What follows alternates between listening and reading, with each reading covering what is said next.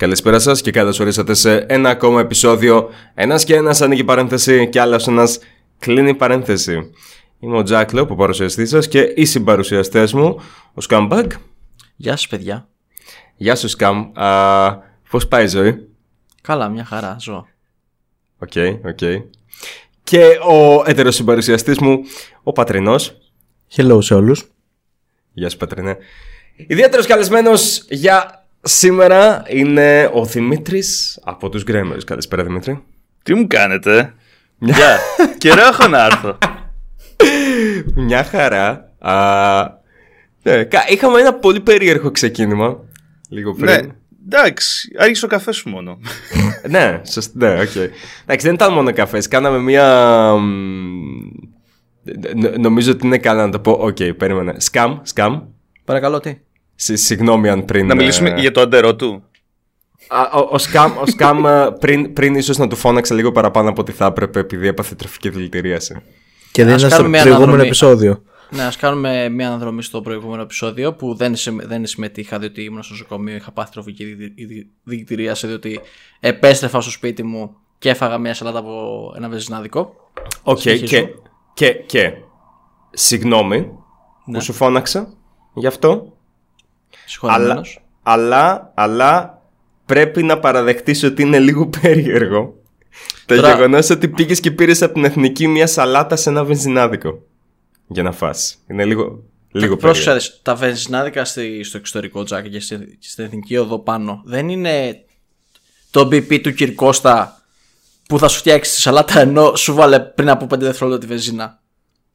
Δεν είναι έτσι. Μην το έχετε στο μυαλό σας. Εντάξει, έχουμε ωραία pit stops και στην Ελλάδα. Ρε, εγώ που συχνά, κάνω συχνά το Αθήνα-Θεσσαλονίκη οδικός. Έχει ωραία αυτά τα Olympus Plaza mm. κλπ. Έχει ωραίο φάι μέσα. Εδώ ακόμα στην Κρήτη έχουμε το, το γρηγόρι ακόμα. Ποιο γρηγόρι, τα μικρογεύματα? Ναι, ναι. Το ξέχασα. Μ' αρέσει που είμαστε εντός θέματος. Γρηγόρις. Αλλά speaking of, για εθνικές οδούς και δρόμους και όλα τα σχετικά. Ναι, αυτό θέλω να πω. Ναι, πάμε στο θέμα. Να μην τρέχετε στον δρόμο παιδιά. Ή αν τρέχετε, δοκιμάστε να μην το βγάλετε στο ίντερνετ για να κάνετε καριέρα. Αυτά, Βασί... κλείστο, τελειώσαμε. Αυτό ήταν, τέλος επεισόδιο, ωραία, εξαιρετικά, ήταν ένα ακόμα, ένα σκε. Λοιπόν, okay, το, το θέμα το οποίο το έφερε στη συζήτηση ο Πατρινός, και επίσης προτείνω και το Δημήτρη για καλεσμένο, γιατί από ό,τι καταλαβαίνω και αυτός θέλει να μιλήσει πάνω στο συγκεκριμένο θεματάκι, είναι α, ένα συγκεκριμένο κανάλι που έχει ξεφυτρώσει τώρα τελευταία με μηχανές, αλλά νομίζω πως θα το πάμε γενικώς, ξέρω εγώ, στο... Α, YouTubers οι οποίοι ασχολούνται με ταχύτητα, με μηχανές, με επικίνδυνες συμπεριφορές. Σωστά. Ναι, κοίτα, μπορούμε να ξεκινήσουμε με ένα πολύ συγκεκριμένο βίντεο που mm-hmm. μας προβλημάτισε όλους. Δύο. Δύο βίντεο. Okay. Το δύο. Ναι, ναι, είναι τρία, αλλά τα δύο είναι. Ας πούμε ένα. Ας πούμε. Ναι. Ε, το... Η δική μου απορία είναι που κάτι, δεν το συζητη... κάτι που δεν το συζήτησα και μαζί σας νωρίτερα είναι, θα πούμε ποιος είναι αυτός ο YouTuber, θα πάμε, θα στείλουν δηλαδή κόσμο σε αυτό το πράγμα που έτσι κι αλλιώς έγινε ψηλο viral, ή θα το αφήσουμε ότι γίνεται αυτό και αυτό στο βίντεο? Να με ειλικρινής, πενήντα δύο κέι δεν το mm. λες viral. Ναι, αλλά σκέψου ότι είναι δέκα φορές παραπάνω. Μου βγήκε στην κεντρική. Και εμένα, ε, και εμένα μου είχε βγει. Με το προσωπικό μου account που, να πω την αλήθεια, καταναλώνω πάρα πολύ περιεχόμενο όσον αφορά αυτοκίνηση και τέτοιου είδους ε, θέματα. Αλλά μου βγήκε στην κεντρική που δεν μου βγαίνει ελληνικό YouTube εμένα. Στην κεντρική, στο προσωπικό μου account, όχι στον Kramers, ε, και μια διαφορετική ιστορία. Να κάνω μια μικρή ερώτηση βέβαια. Εσύ μου λες, πρώτα απ' όλα θα πούμε ποιος είναι, it's okay, διότι να σου πω τι γίνεται. Για αρχή, πιστεύω ότι οποιοδήποτε, ό,τι και αν πιστεύεις, όπως κι αν χαρακτηρίζεις τις πράξεις κάποιου, νομίζω ότι έχει το δικαίωμα να υπερασπιστεί τον εαυτό του. Πιστεύω ότι είναι δίκαιο αυτό. Α, γιατί μπορεί όντως ο άνθρωπος, ξέρω εγώ, να έχει μια πολύ καλή εξήγηση γι' αυτό. Προφανώς θα πρέπει να του κάνουμε την... τη, τη, τη χάρη να μπορεί ο άνθρωπος να, να απαντήσει. Okay. Είναι μια κριτική, νομίζω ότι είναι, είναι το μόνο δίκαιο. Ε, και πέρα από αυτό, αν όντως καταλήγουμε στο ότι ναι, είναι, η συμπεριφορά είναι πάρα πολύ επικίνδυνη και ότι έκανε μαλακία... Ε, καλύτερα άλλος να ξέρει για ποιον μιλάς. Ε, Ωραία. Παρα... Συμφωνούμε. Παρα... Ε... Παραλαμβαντεύει, ναι, ναι, ναι. Συμφωνούμε περισσότερο. Ήθελα να ρωτήσω αν θα πρέπει να αναφε... πώς αναφερόμαστε σε αυτό το στο βίντεο. Αλλά ναι, εγώ δεν είμαι κατά στο να το θέσουμε. Mm. Απλά έχει το μοναδικό αρνητικό από αυτό και θα το πούμε από τώρα. Γιατί θα γυρίσω και θα το πούνε στα σχόλια, είμαι σίγουρος. Ε, και τώρα μιλήστε γι' αυτό και του δώσετε και άλλη προσοχή. Οκ, okay, ναι, αλλά. Ερήμην. Μήπως να δώσουμε προσοχή ώστε να μην επαναληφθεί. Ναι. Μα... θα πάρει και άλλα views. Αυτό είναι πάντα το χαζό επιχείρημα το οποίο ακούω. Ο, ο τάδε yeah. έκανε το τάδε ε, λάθος. Μίλησες γι' αυτόν και του δίνεις προσοχή. Εκτός κι αν κάποιος επιζητά την προσοχή, ε, εκτός κι αν κάποιος μπεϊτάρει για προσοχή, που εκεί ναι, είσαι χαζός άμα του δώσεις. Ε, υποθέτω πως ε, σε όλες τις άλλες περιπτώσεις, ναι, όταν εξετάζουμε λανθασμένες συμπεριφορές, μπορεί να επηρεάσουν άλλα παιδιά και, και μικρότερα παιδιά. Ναι, είμαι υπέρ του ότι θα έπρεπε όντως να μιλήσεις για ένα άτομο και στη τελική δεν είναι ούτε το ότι δίνεις προσοχή, ούτε είναι μπιφ, ούτε είναι τίποτα. Μεγάλοι άνθρωποι είμαστε και οι τέσσερις. Βλέπουμε ο συγκεκριμένος ε, κύριος που είναι στο βίντεο πόσο είναι. Δεν είναι πιτσιρικάς, πρέπει να είναι λίγο μεγάλος. Σωστά. Στα μάτια μου πιτσιρικάς. Ε, ναι, εμεί είμαστε λίγο πιο μεγάλοι. Στα μάτια. Κοίτα, σίγουρα είναι ενήλικας. Είναι τζιβάτος. Όχι. Οι τζιβάτοι δεν έχουν μοτοσυκλέτα. Όχι ρε μαλάκα, υπάρχουν τζιβάτοι με μοτοσυκλέτα. Και με αμάξι υπάρχουν τζιβάτοι, τι πάει να πει αυτό. Δεν υπάρχουν, όχι. Μην είσαι κλασιστής ρε μαλάκα σκάμε, επειδή δεν λες έχει τζιβά. Μάξιμουμ να έχουν ποδηλατάκι ρε φίλε, mountain bike. Ωραία, λοιπόν. Αυτό είναι πολύ προσβλητικό. Επειδή έφερα εγώ το θέμα. Ναι. Επέμβω και θα πω ότι μιλάμε για το κανάλι Nick the Greek. Ωραίος. Μπράβο. Okay. Που ναι. Δεν θυμάμαι πόσο, πόσα subs είχε πριν όλο αυτό το θέμα. Τώρα έχει τρεις χιλιάδες. Και μιλάμε ε, σκικ... ε, Εγώ τον είδα στα χίλια κάτι πρώτη φορά. Ωραία. Άρα σημαίνει ότι έχει πάρει δύο χιλιάδες subs σε κανένα μήνα. Ε, και μιλάμε για το βίντεο που λέγεται τώρα του Adrian Batch, που είναι το part δύο από Μπράβο. Μια σειρά. Με ένα κάπα. Κάπα Vic Part, το οποίο δεν καταλαβαίνω τι σημαίνει. Κάτι είναι υποθέτω. Και ήδη. Ναι. Κάτι ε, είναι υποθέτω. Και το πρώτο είναι αντίστοιχο με τη Jimmy Skial. Το δεύτερο ήταν επειδή είχε και το clickbait μέσα, πήρε περισσότερο traction. Ναι. ναι. Αλλά ε... το πρώτο είναι αυτό που έχει τα πολλά views. Ναι, ισχύει. Ε... Το δεύτερο έφαγε suppression επειδή δείχνει αστυνομικούς. Να πω δύο πράγματα. Κάθομαι και βλέπω γενικώς τα, τα βίντεο του. Α, επειδή έχει τύχει να συνεργαστώ και να, ή, ή να βοηθήσω σε κάποιες περιπτώσεις κάποιους uh, motovloggers. Γενικώς στο motovlogging community για κάποιο λόγο έχω γίνει πιο γνωστός από ό,τι θα έπρεπε. Α, κάποιος θα έλεγε. Οπότε ναι, υπάρχουν συγκεκριμένα πράγματα τα οποία θα αποτρέψουν ένα κανάλι και ένα βίντεο που να πάρει views. Δηλαδή δεν μπορείς να δείξεις πλέον αστυνομικούς σε thumbnails, απαγορεύεται. Α, απαγορεύεται. Σου ρίχνει τρελά το σέο όταν το βλέπουν αυτό. Ε. Οκ. Okay. Ναι, δεν ξ... ναι, ναι, ναι. Δεν ξέρω αν φταίει όλο αυτό που έγινε με πιο, πιο παλιά φέτος στην Αμερική με τις διαμαρτυρίες, αλλά γενικώς άμα έχεις αστυνομικούς μέσα σε thumbnail, αστυνομικούς μέσα στο βίντεο, ε, τρώει τρελός suppression το βίντεο σου.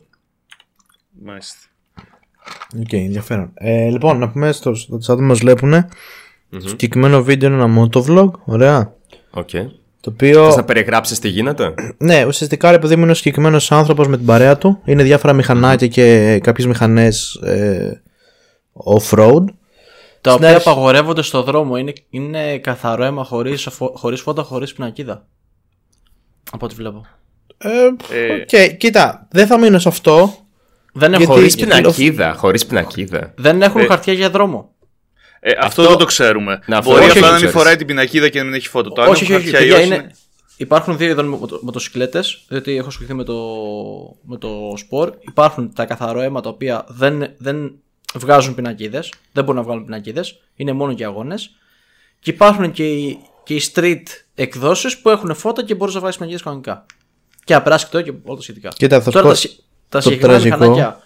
Περίμενε. Τα συγκεκριμένα μηχανάκια που βλέπω εδώ πέρα στο βίντεο είναι μοντέλα τα οποία δεν βγάζουν. Ε... Βλέπω ένα-δύο μοντέλα τα οποία βγάζουν ε... πινακίδες, αλλά το συγκεκριμένο που οδηγάει όχι εκεί πέρα αυτό.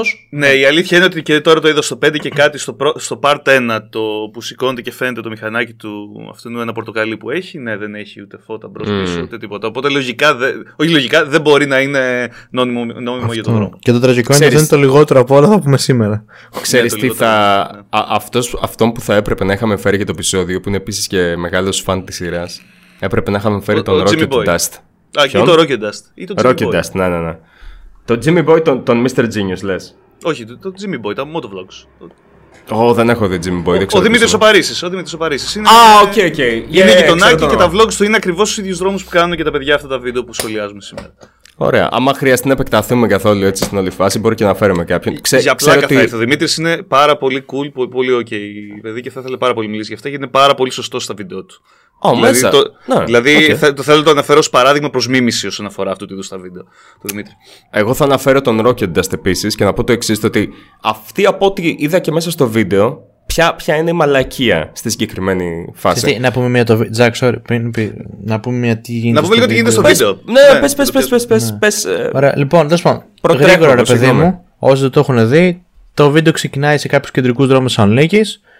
Ε, καλά, πέρα δεν τηρούν κανένα όριο ταχύτητας ή καμία ασφάλεια όπως οι σούζες. Τους βλέπουμε πολύ χαρακτηριστικά να πηγαίνουν από τον ποδηλατόδρομο mm. της Θεσσαλονίκης και να περνάνε δίπλα από μηχανάκια. Τους βλέπουμε να περνάνε μέσα από πεζοδρόμια. Κάποια στιγμή υπάρχει χαρακτηριστική σκηνή που είναι ένας πατέρας με μια κόρη με ένα μικρό ποδηλατάκι και την κάνει άκρη για να περάσει μηχανή. Ναι. Σε ένα ε, άλλο υπάρχει ένας εκατοστά από παιδί δίπλα πάνω αυτό, στο πεζοδρόμιο. Το παλικάρι ενώ τρέχει πίσω... να φύγει από την αστυνομία. Ναι, α, αυτό μπράβο ακριβώς. Κάποια στιγμή λοιπόν τους βρίσκουν κάποιοι αστυνομικοί με μηχανές. Και προφανώς πρέπει να τους ξεφύγουν, πάνε ανάποδα σε έναν πολύ παραλιακό δρόμο της Θεσσαλονίκης. Κυριολεκτικά κάνουν εκατόν ογδόντα μοίρες και φεύγουν αν, ανάποδα. Άμα δείτε και από τη σήμανση του δρόμου σε έναν δρόμο. Ε, περνάνε με κόκκινο μια-δυο φορές, το οποίο είναι ίσως το, το πιο επικίνδυνο πράγμα που μπορείς να κάνεις μέσα στην πόλη. Μικρή ερώτηση, γιατί στην αρχή του βίντεο έχουν disclaimer, το οποίο λέει ότι το παρακάτω βίντεο γυρίστηκε στην πόλη του Μεξικό. Ναι, γιατί... ε, αυτό είναι τέτοιο. Είναι αστείο. Ηρωνικό. Είναι αστείο. Είναι. Ναι. Αυτό είναι χαζομάρα. Γιατί να βάλεις αστεία ε, στο disclaimer. Γιατί μέσα στο βίντεο φαίνεται ξεκάθαρα. Φαίνονται πρόσωπα, φαίνονται πινακίδες, φαίνονται που είναι. Αυτό, φαίνονται και οι αστυνομικοί ναι. που τους κυνηγάνε κάποια στιγμή. Τους, τους Νομίζω περνάνε. Το μόνο που έχει σβήσει. Έχει κάνει μπλερ, είναι η πινακίδα της μηχανής του αστυνομικού, αν δεν κάνω λάθος. Μόνο αυτό έχει υπάρχει σβήσει. Περίπτωση, υπάρχει περίπτωση να έχουν πάρει κάποιο είδους άδεια για να το κάνουν αυτό. Ε, Αποκλείδωσε η είδωση άδεια οποιοδήποτε. Ε, οι δρόμοι είναι γεμάτοι ενώ κάνουν σούζες δίπλα από τα καρότσια με τα παιδιά. Πώς και δεν έχουν. Πώς και δεν. Κοίτα, θέλω να υποστεί μη... κάποια νομική συνέπεια. Αυτό, θέλω να σε ρωτήσω μετά πάνω σε αυτό ακόμη, που δεν ξέρεις. Η λέξη ακόμη. Τώρα παίρνετε traction αυτό το πράγμα. Δεν είναι κάτι το οποίο συμβαίνει εδώ και πάρα πολύ καιρό. Ναι, δύο εβδομάδες βρει... το βίντεο, από τη μέρα που γυρνάμε περίπου. Έχω βρει ήδη, έχω βρει ήδη ένα παράπτωμα το οποίο μπορεί να, να πάει νομικά και άκρος. Όχι, μα, να... να σου πω κάτι. Μόνο και μόνο ότι είναι στον ποδηλατόδρομο με εξήντα εβδομήντα πόσα χιλιόμετρα πάνε με σούζα και περνάνε δίπλα από ποδηλάτες. Είναι αρκετό, ξέρω εγώ. Χωρίς όλα τα υπόλοιπα που είναι όριο ταχύτητας, επικίνδυνη οδήγηση, ε, να δείχνεις δεξιότητες στον δρόμο. Ναι. Ε, επέτρεψέ μου, επέτρεψέ μου να κάνω ένα γρήγορο disclaimer. Uh, κανένας από εμάς τους τέσσερις δεν είναι νομικός σύμβουλος. Κανένας από εμάς τους τέσσερις δεν έχει κάποιο είδους νομική ιδιότητα. Οπότε και οι τέσσερις όσο μιλάμε για αυτό το συγκεκριμένο θέμα, uh, να βάζουμε μέσα στις προτάσεις μας το τι θεωρούμε ότι μπορεί να πηγαίνει ενάντια στην νομοθεσία. Εδώ είναι φως φανάρι αυτό που βλέπω. Όχι, περίμενε. Όχι, μέσα. Κοίτα, ε, ε, σαν οδηγή, δεν διαφωνώ. Μισό, μισό. Θε, σαν θέλω, οδηγή, θέλω να περιορίσω το τι μαλακίες θα ακούμε. Περίμενε. Σαν οδηγή όμως, τουλάχιστον εγώ και ο Δημήτρης, γνωρίζουμε τον κώδικα οδικής κυκλοφορίας. Οφείλουμε να το γνωρίζουμε. Και σαν οδηγή. Ναι. Το αν, το αν ε, είναι νόμιμο να οδηγεί κάποιος στον ε, ποδηλατόδρομο επάνω ενώ κάνει σούζα, βγάζουμε το σούζα να οδηγεί πάνω στον ποδηλατόδρομο με, με, με μηχανή χωρίς φώτα και πινακίδες. Δεν χρειάζεται να είμαστε νομικοί σύμβουλος. Έχουμε ναι. διπλώματα. Είναι Είδα παράνομο. Πηγαίνει, ας πούμε. Παιδιά, κάποια στιγμή υπάρχει μια σκηνή δεν που περνάει από ένα πεζοδρόμιο. Πατρινέ, δεν διαφωνώ πες, καθόλου. Α, μόνο και μόνο για διαδακτικούς λόγους. Απλά και μόνο και να μην κάθαμε να ακούω μετά. Γιατί θα σου πω τι γίνεται, Πατ, από ένα σημείο και μετά. Το ξέρεις, το ξέρω, το ξέρουν όλοι όσοι έχουν περάσει από το ένας και ένας. Ξέρεις μετά τι είδους μαλακίες θα κάθαμε και θα ακούω. Οπότε αυτό απλά κάνε μου τη χάρη να μην το έχουμε. Όχι, όχι, μαζί σου. Ναι, ναι, οκ. Κοίτα, δεν μπορώ να δώσουμε νομικές συμβουλές σίγουρα, αλλά σου λέω ότι γνωρίζουμε τον κώδικα οδικής κυκλοφορίας. Τώρα το πόσο, τι πρόστιμα θα έχει, ναι, δεν το γνωρίζουμε, αυτό το γνωρίζουν, υποθέτω. Αυτοί που βγάζουν το πρόστιμα. Αλλά... Ε, έχω, έχω φάει ήδη αρκετά από αυτά που έχουν, έχουν παραβιάσει. Δεν μπορώ να σου πω. Ναι. Τι έχουν. Δεν μπορώ. Ξέρεις αν έχουν φάει, δεν, δεν μπορείς να το ξέρεις. Αλλά... Όχι, αλλά ξέρω πόσο είναι η τιμή σε αυτά που έχουν κάνει. Θα σου πω, ας πούμε, εγώ, παιδιά, υπάρχει ένα χαρακτηριστικό το οποίο το δείχνει στο βίντεο. Κυριολεκτικά mm-hmm. περνάει ένα. Ας πούμε, η Θεσσαλονίκη, επειδή μέσα στην πόλη γενικότερα έχει πάρα πολλές μικρές πλατείες και πολύ πράσινο. Οπότε έχει πολλά χώματα. περνάει ένα. Αυτό πάει σαν πλατεία, λέμε πολύ μικρή τηλεοπλατεία. Και είναι ένας τύπος ο οποίος ναι, ναι, του σηκώνει τα χέρια και είναι σαν να του λέει: φίλε, τι κάνεις, ξέρω εγώ. Και μετά περνάει δίπλα από ένα μηχανάκι, περνάει ένα κόκκινο και, και, και, και, και. Και να πούμε το βίντεο, κάποια στιγμή τους κυνηγάνε. Υποτίθεται ότι κάποιοι πέφτουν, δύο άτομα πέφτουν κάτω. Νομίζω είναι και αυτό που δείχνει στο thumbnail. Και στο βίντεο, ναι, ναι. Μπράβο, ναι, και είναι αυτό που δείχνει στο thumbnail. Εν τω μεταξύ να πούμε ότι τραβάνε δύο-τρεις κάμερες, από ό,τι καταλαβαίνω. Έχει και... πολλές, ναι, πολλά μηχανάκια έχουν κάμερες. Ναι. Γιατί έχει κάνει μοντάζ ο τύπος. Ναι. Μάλιστα κάνει και slow down τις καλές τις σούζες να φαίνονται κλπ. Αυτό. Και στο τέλος δείχνει ότι είναι σε ένα βουνό πάνω. Ε, πάνω προς, το, προς το πανόραμα πάνω είναι αυτό. Ναι, αυτή, αυτός με άλλον ένα. Που να πούμε ότι αν το βίντεο ήταν μόνο τα τελευταία τρία λεπτά, θα ήταν μια χαρά έτσι. Δηλαδή, αν έδειχνε σε ένα βουνό να κάνουν επιδείξεις και αυτά, προσωπικά τουλάχιστον ό,τι αφορά το ηθικό κομμάτι θα ήταν κομπλέ. Αν πάνε ε, σε... Λένε κάποια πράγματα για την αστυνομία που δεν εγκρίνω αναγκαστικά. Θα όχι, όχι. Ναι, σε σου βίντεο, λέω. Σ, όχι, έχει μια όχι, ιδεολογία όπως, λίγο βλαμμένη. Θα σου πω, σε, σου λένε όπως, σαν, όπως, σαν πλάνο. Ε, σαν... Κάποια στιγμή τώρα δεν θυμάμαι ακριβώς, επειδή έχει δύο εβδομάδες όντως που το είδα, δεν το είδα πριν το βίντεο. Μιλάνε για μια συγκεκριμένη αστυνομικό, η οποία αυτή η μπατσίνα που μας έκανε αυτό και το άλλο και μας κάνει. Μιλάνε κάπως ρε παιδί μου. Που, εντάξει, μην το βγάζεις αυτό αν έχεις κοινό. Κατάλαβα. Ε, να μιλάς όχι, έτσι. Ναι. Όχι αντιεξουσ... ε, αντιεξουστικά. Όχι, όχι, όχι, όχι, όχι. Δεν είναι αυτό που με πειράζει. Σε, σεξιστικά. Το... Ε, δεν δε θα πω σεξιστικό. Ξέρεις τι, έχεις κάνει όλες αυτές τις βλακίες και μετά πας και πας να βγεις και από πάνω. Ότι δες τους μαλάκες μας κάνουν αυτό και αυτό. Κατάλαβα, κατάλαβα. Ναι, δηλαδή εντάξει, λίγο χαλάρω στο κομμάτι σου. Ε, ναι, εγώ είπα ότι θα ήταν καλό επειδή μου ξέρεις μόνο τα, τα πλάνα σαν πλάνο, έχει αυτό που λένε. Ότι ναι, ναι, αυτό, αυτό, ναι, αυτό. Αν ήταν μόνο αυτό το βίντεο τρία λεπτά και κάνανε πράγματα εκεί πέρα. Θα ήταν μια χαρά βίντεο έτσι. Γιατί έχουν και τις μηχανές να το κάνουν και μπορούν να έχουν και τα skills, δεν ξέρω. Αλλά όλη η αρχή είναι απαράδεκτη. Δηλαδή τα, τα οκτώ λεπτά, τα εφτά παιδιά είναι ηθικά απαράδεκτα, ξέρω. Εγώ και νομικά. Πως δεν όχι έχουν... ηθικά, ηθικά. Ναι. Ε, κοίτα, το, το ηθικό είναι το ένα για το οποίο μπορείς να είσαι σίγουρος, διότι μιλάς για την προσωπική σου ηθική ή την ηθική, τη συλλογική που έχουμε αυτή τη στιγμή τα άτομα που βρισκόμαστε στην κλίση. Το νομικό θα πούμε ότι πιστεύουμε, έτσι κι αλλιώς. Οποιο, οτιδήποτε γίνει, οποιοδήποτε γίνει, δεν είμαστε δικαστές να αποφασίσουμε εμείς για τίποτα. Εμένα αυτό το οποίο μου κάνει απίστευτη εντύπωση είναι το εξής. Και στα δύο τελευταία βίντεο παντού βλέπεις πινακίδες από αυτοκίνητα ιδιωτών. Το οποίο ναι. πολύ εύκολα κάποιος μπορεί να ζητήσει. Πέρα από, το ότι, από τη μεριά του δημιουργού, δεν βάζεις μέσα πινακίδες, okay, προφανώς. Είναι, είναι πολύ επίφοβο, όλοι τις κάνουν μπλερ. Α, αυτό το έχω δει και από βίντεο από άλλους φίλους μου, οι οποίοι κάνουν motovlogging. Κάνουν μπλερ ή αποφεύγουν, ε, αποφεύγουν να είναι μέσα στο πλάνο πινακίδες.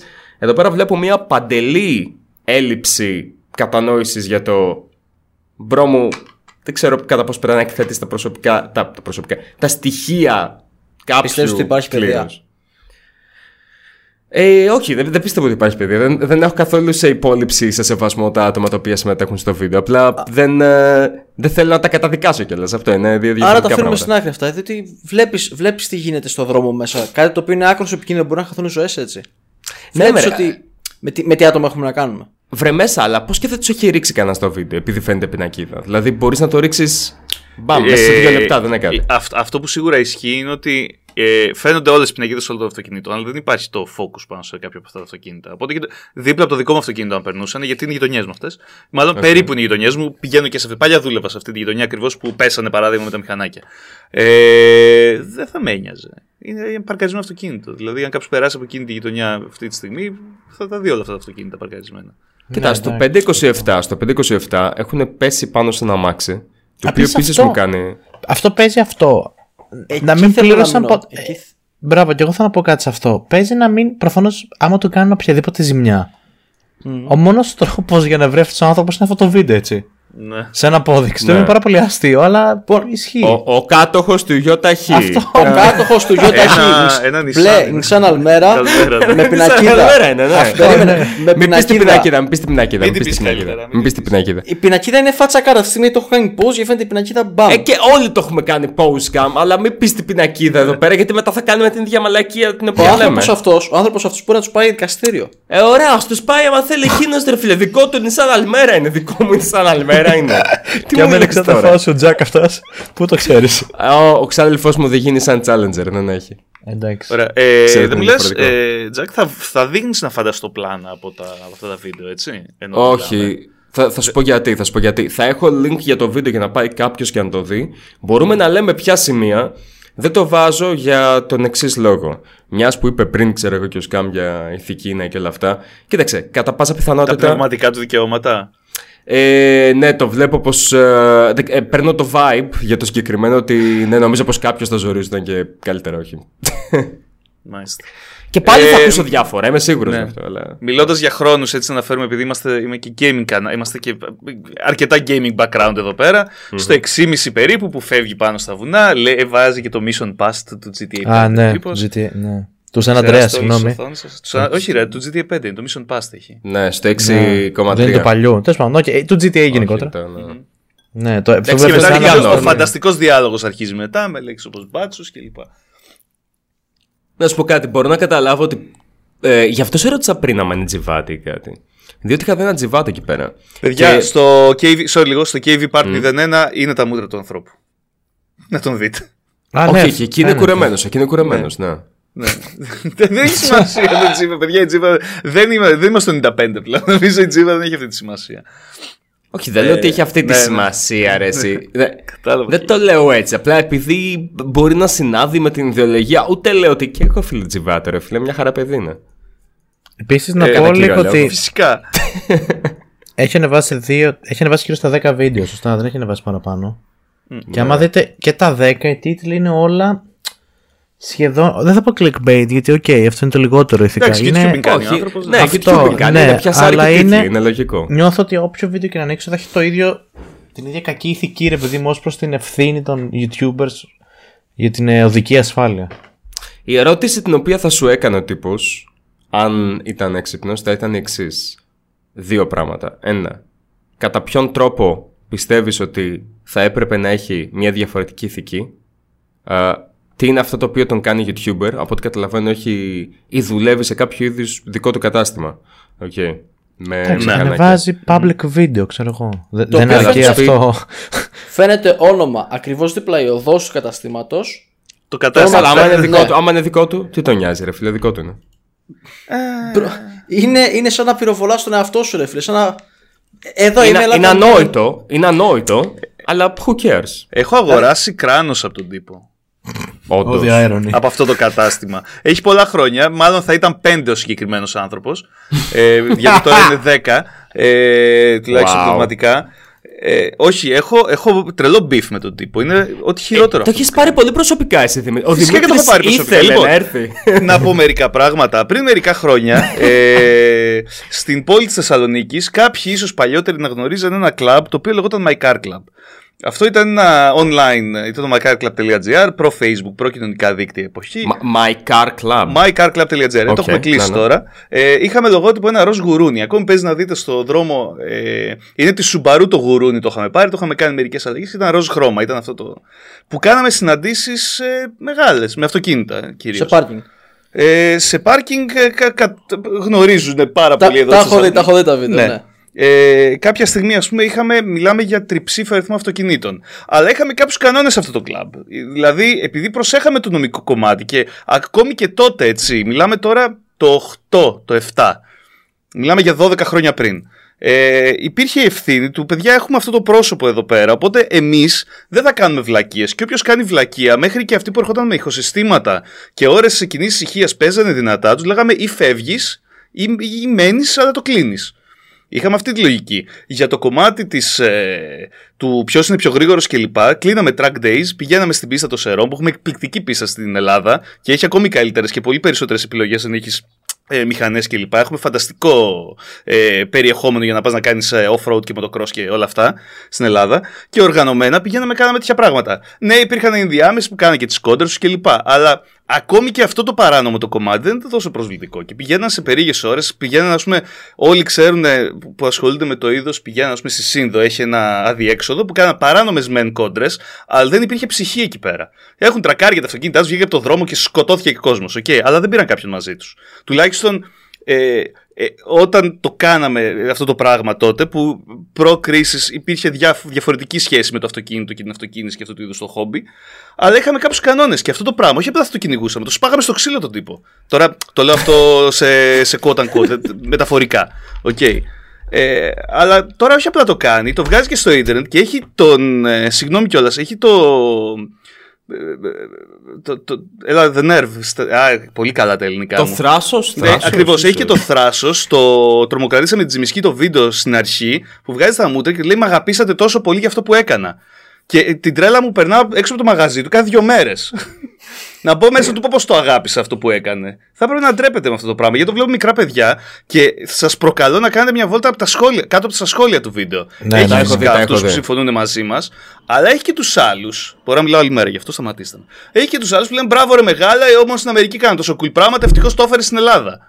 Ναι, αλλά Δημήτρη, η δικιά μου ερώτηση είναι εξής. Τώρα, εσύ το έχεις πάρει προσωπικά αυτό. Και, και καλά κάνεις, ναι. Okay. Νομίζω ότι mm-hmm. όταν, όταν κάποιος σχολιάζει. Παρένθεση. Sorry, αλλά είναι. Ε, κολλάει πες, στο... πες, πες, πες, πες, να το πάρω το ποτάμι. Ε, ένας γράφει ένα comment και στο τέλος καταλήγει με την έκφραση «Και το κράτος πρέπει για τους ανήχους να φτιάξει πίστες». Και το παντάει κυριολεκτικά ο ίδιος, αυτός που έχει κάνει το βίντεο. Τώρα μεταξύ μας μην κοροϊδευόμαστε και πίστες να είχαμε, τα ίδια θα κάναμε. Καταλαβαίνεις. Απλά για να μην μπορεί, δεν μπορεί να δικαιολογηθεί με λίγα λόγια. Ίσως υπάρχει αυτογνωσία. Ίσως να πουλάει περσόνα ο τύπος, αλλά αν δεν πουλάει περσόνα είναι ακόμη πιο επικίνδυνο αυτό. Ναι, αλλά εκεί ήθελα να καταλήξω στο ότι είναι το YouTube, και το έχω πει αυτό και άλλες φορές. Okay. Προφανώς ο καθένας στο YouTube όταν σχολιάζει κάτι, κάτι αρνητικά, συνήθως υπάρχει κάποιο είδους αντίκρισμα προσωπικό, όπως εσύ τώρα με την φάση αυτή. Συγγνώμη, με τις πιχανές που είναι Θεσσαλονίκη, ήσουν και εσύ σε όλη αυτή την. Πιο παλιά σε κάτι παρόμοιο. Είναι κοντά εκεί που μένεις, ξέρω εγώ, οπότε λες. Κάτσε ρε φίλε, τι γίνεται, ξέρω εγώ, όντως μιλάμε για το, το κατά πόσο είναι ασφαλής η περιοχή, αυτό εκείνο, το αν θα το βλέπουν παιδιά. I get all of that, okay, το πιάνω εκατό τοις εκατό. Η δικιά μου ερώτηση είναι, όταν αυτό στο YouTube συμβαίνει σχεδόν σε κάθε διαφορετική έμφανση των, α, των πραγμάτων που θα δεις να φτιάχνουν τον βίντεο, μας κάνει εντύπωση όταν γίνεται αυτό μέχρι και για τέτοιες δραστηριότητες που είναι λίγο πιο επικίνδυνες? Κάτσε, δεν είναι λίγο πιο, είναι πολύ πιο. Ωραία, πολύ πιο. Βε, βέβαια, το κατά πόσο μπορεί ένα πιτσιρίκι να πάει και να πάρει μια μηχανή και να οδηγήσει και να κάνει μαλακίες. Ξέρεις τι, mm. καλλιεργείς μια κουλτούρα όμως, ρε Τζακ. Δεν είναι ότι αν θα το πάρεις στα δεκατέσσερα, είναι ότι άμα από τα δεκατέσσερα στα δεκαοκτώ βλέπει αυτά τα βίντεο, στα δεκαοκτώ Βρε... και μία μέρα που μπορεί να πάρει, θα πάει και θα σκοτωθεί στην επόμενη στροφή.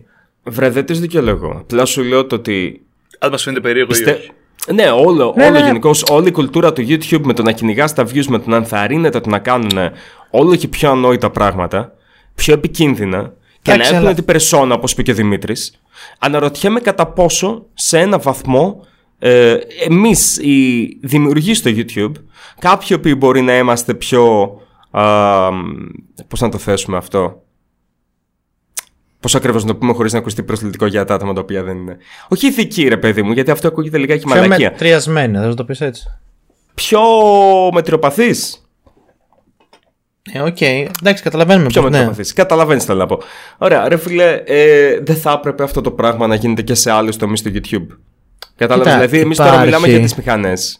Θα σου Πες πω, μου. Υπάρχει μια μεγάλη διαχωριστική γραμμή. Είναι άλλο να μου πεις ότι κάνω μια περσόνα που φλεξάρω, ας πούμε, τα χρήματά μου. Και τα χαλάω στο πιο ηλίθιο πράγμα. Ε, μπορεί να ανοίξω εγώ, τι να σου πω, χρυσές τσίχλες, ωραία. Και εκεί, οκ, okay, στη χειρότερη θα χρεοκοπήσει ένας, ξέρω εγώ, να σου το πω έτσι. Και άλλο να μου πεις ότι προωθώ μια κουλτούρα ως φυσιολογική ή ως κάτι cool, ε, με αποτέλεσμα να κινδυνεύω. Άσε το εγώ. Εγώ σου λέω ότι ο καθένας είναι υπεύθυνος του εαυτού του. Το θέμα είναι ότι δεν είναι ότι θα βάλεις σε κίνδυνο αυτούς, θα βάλουν κίνδυνο και σε τρίτους. Το βίντεο ξεκάθαρα βλέπεις πατέρα με κοριτσάκι που είναι στο πεζοδρόμιο. Βλέπεις ποδηλάτη που είναι χαλαρός στον ποδηλατόδρομο, ξέρω εγώ. Βλέπεις να πηγαίνει ανάποδα σε δρόμο και να περνάνε με κόκκινο. Και θέλω να σου πω ότι αν εκείνη την ώρα, ας πούμε, περνούσε μια νέα οδηγός δεκαοκτώ χρονών, ωραία. Που δεν έχει Πέρασε. την εμπειρία, ας πούμε. Σου λέω, που δεν έχει την εμπειρία, ας πούμε, να φρενάρει, ρε παιδί ή να. Να σε διακόψω. Ναι. Στο, στο σημείο που πέφτουν με τις μηχανές πάνω, πάνω στο πλάμα. Α, δι, δίπλα είναι τέτοιο. Ε, σχολικό. Αυτό ακριβώς. Ναι, ε, ο Δήμαρχος Θεσσαλονίκης. Ο Δήμαρχος Θεσσαλονίκης το έχει δει αυτό. Προφαντάζομαι για κάποιο λόγο να χρησιμοποιήσει μηχανάκι. Όχι, είναι, είναι μια πραγματική ερώτηση. Είναι μια πραγματική ερώτηση, διότι έχει τύχει άλλες φορές. Πρώτα απ' όλα, αυτό σε ποια περιοχή της ε, Θεσσαλονίκης είναι. Είναι δήμαρχος ε, Θεσσαλονίκης, είναι άλλος δήμαρχος. Ε, ε, κέντρο είναι. Ε, είναι κυρίως Θεσσαλονίκης. Ε, κυρίως, το κομμάτι. Ναι, ναι. Στο κομμάτι που πηγαίνει πάνω στο πεζοδρόμιο είναι Χαριλάου, αλλά εκεί που κάνουν τις σούζες και είναι στο, στην, ε, στο ποδηλατόδρομο ανάποδα είναι κέντρο Τσιμισκή. Τσιμισκή, okay. Ωραία. Έχει, οπότε... ο, τη μισή πόλη διασχίζουν κανονικά. Τέλεια. Οπότε ο Δήμαρχος Θεσσαλονίκης είναι υπεύθυνος γι' αυτό. Ένα, ωραία. Πραγματική ερώτηση. Μήπως θα έπρεπε απλά να στέλναμε το βίντεο στο Δήμαρχο Θεσσαλονίκης Και ή να δει, το, να δει την εκπομπή. Είναι ζήτημα Δήμου ή είναι ζήτημα τροχέας? Νομίζω πως είναι ζήτημα και... Δήμου. Τροχέας. Εγώ όχι, όχι, άκουσα. Άμα έχουν πάρει άδεια, άμα έχουν πάρει μια μερική άδεια για αυτά, γιατί μπορούν να ζητήσουν όντως για λόγους επίδειξης και έτσι να πάρουν μια. Δεν υπάρχει άδεια. Δεν... Δε... Τζακ, δεν θα σου κάτσε ρε σκάμ, να σου πω ρε μαζί. Τζακ, για αυτό το πράγμα που είδες στο βίντεο μέσα, κανένας ποτέ δεν θα δώσει τέτοια άδεια, ούτε καν η αστυνομία. Πες πως έδινε, θα έγραφε στην αρχή το disclaimer ότι είναι στο Μεξικό. Θα έλεγε ναι, μπορεί να έχει και χαρτί, ξέρω εγώ, που έχουν πάρει την άδεια π.χ. Που αποκλείεται να έχουν δώσει άδεια. Ρε, δεν υπάρχει περίπτωση. Αν έδωσε κάποιος άδεια, πρέπει να μιλήσουμε για αυτόν. Ναι, μέσα. Σουρ, δεν διαφωνώ καθόλου. Αν είναι όλοι οι ηθοποιοί και είναι η μεγαλύτερη budget οκτώ λεπτό βίντεο, ξέρω εγώ, που έχει βγάλει το ελληνικό YouTube και εμείς δεν το ξέρουμε. Όλοι είναι paid actors. Μπορεί να είναι όλα σκηνικά, ρε παιδί μου. Οκ, ξέρω εγώ τι να σου πω. Φαντάζεσαι. Κοίταξε, ε, για εμένα, εμένα μου ξέρεις τι μου έκανε εντύπωση? Ότι το κάνουνε, τι εννοώ?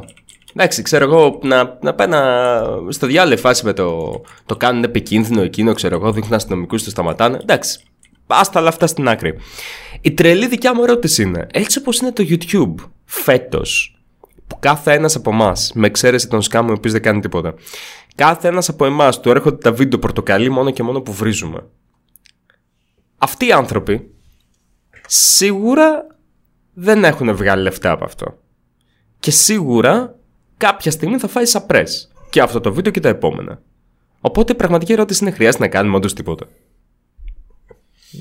Τι είναι να κάνουμε? Μπορούμε να το σχολιάσουμε και να ε, τονίσουμε ναι, τους κινδύνους και... Ναι, εκατό τοις εκατό. Και τώρα Κοίτα, κάνουμε τώρα... μια εκπομπή αυτή τη στιγμή. Αλλά πω... θέλω να σου πω ότι χρειάζεται όντως. Εγώ νομίζω ότι έτσι πως έχει γίνει το YouTube πλέον, παίζει μέχρι και η, η, ο σχολιασμός πάνω στο τομέα της επαγγελματικής ηθικής να μην είναι καν απαραίτητος.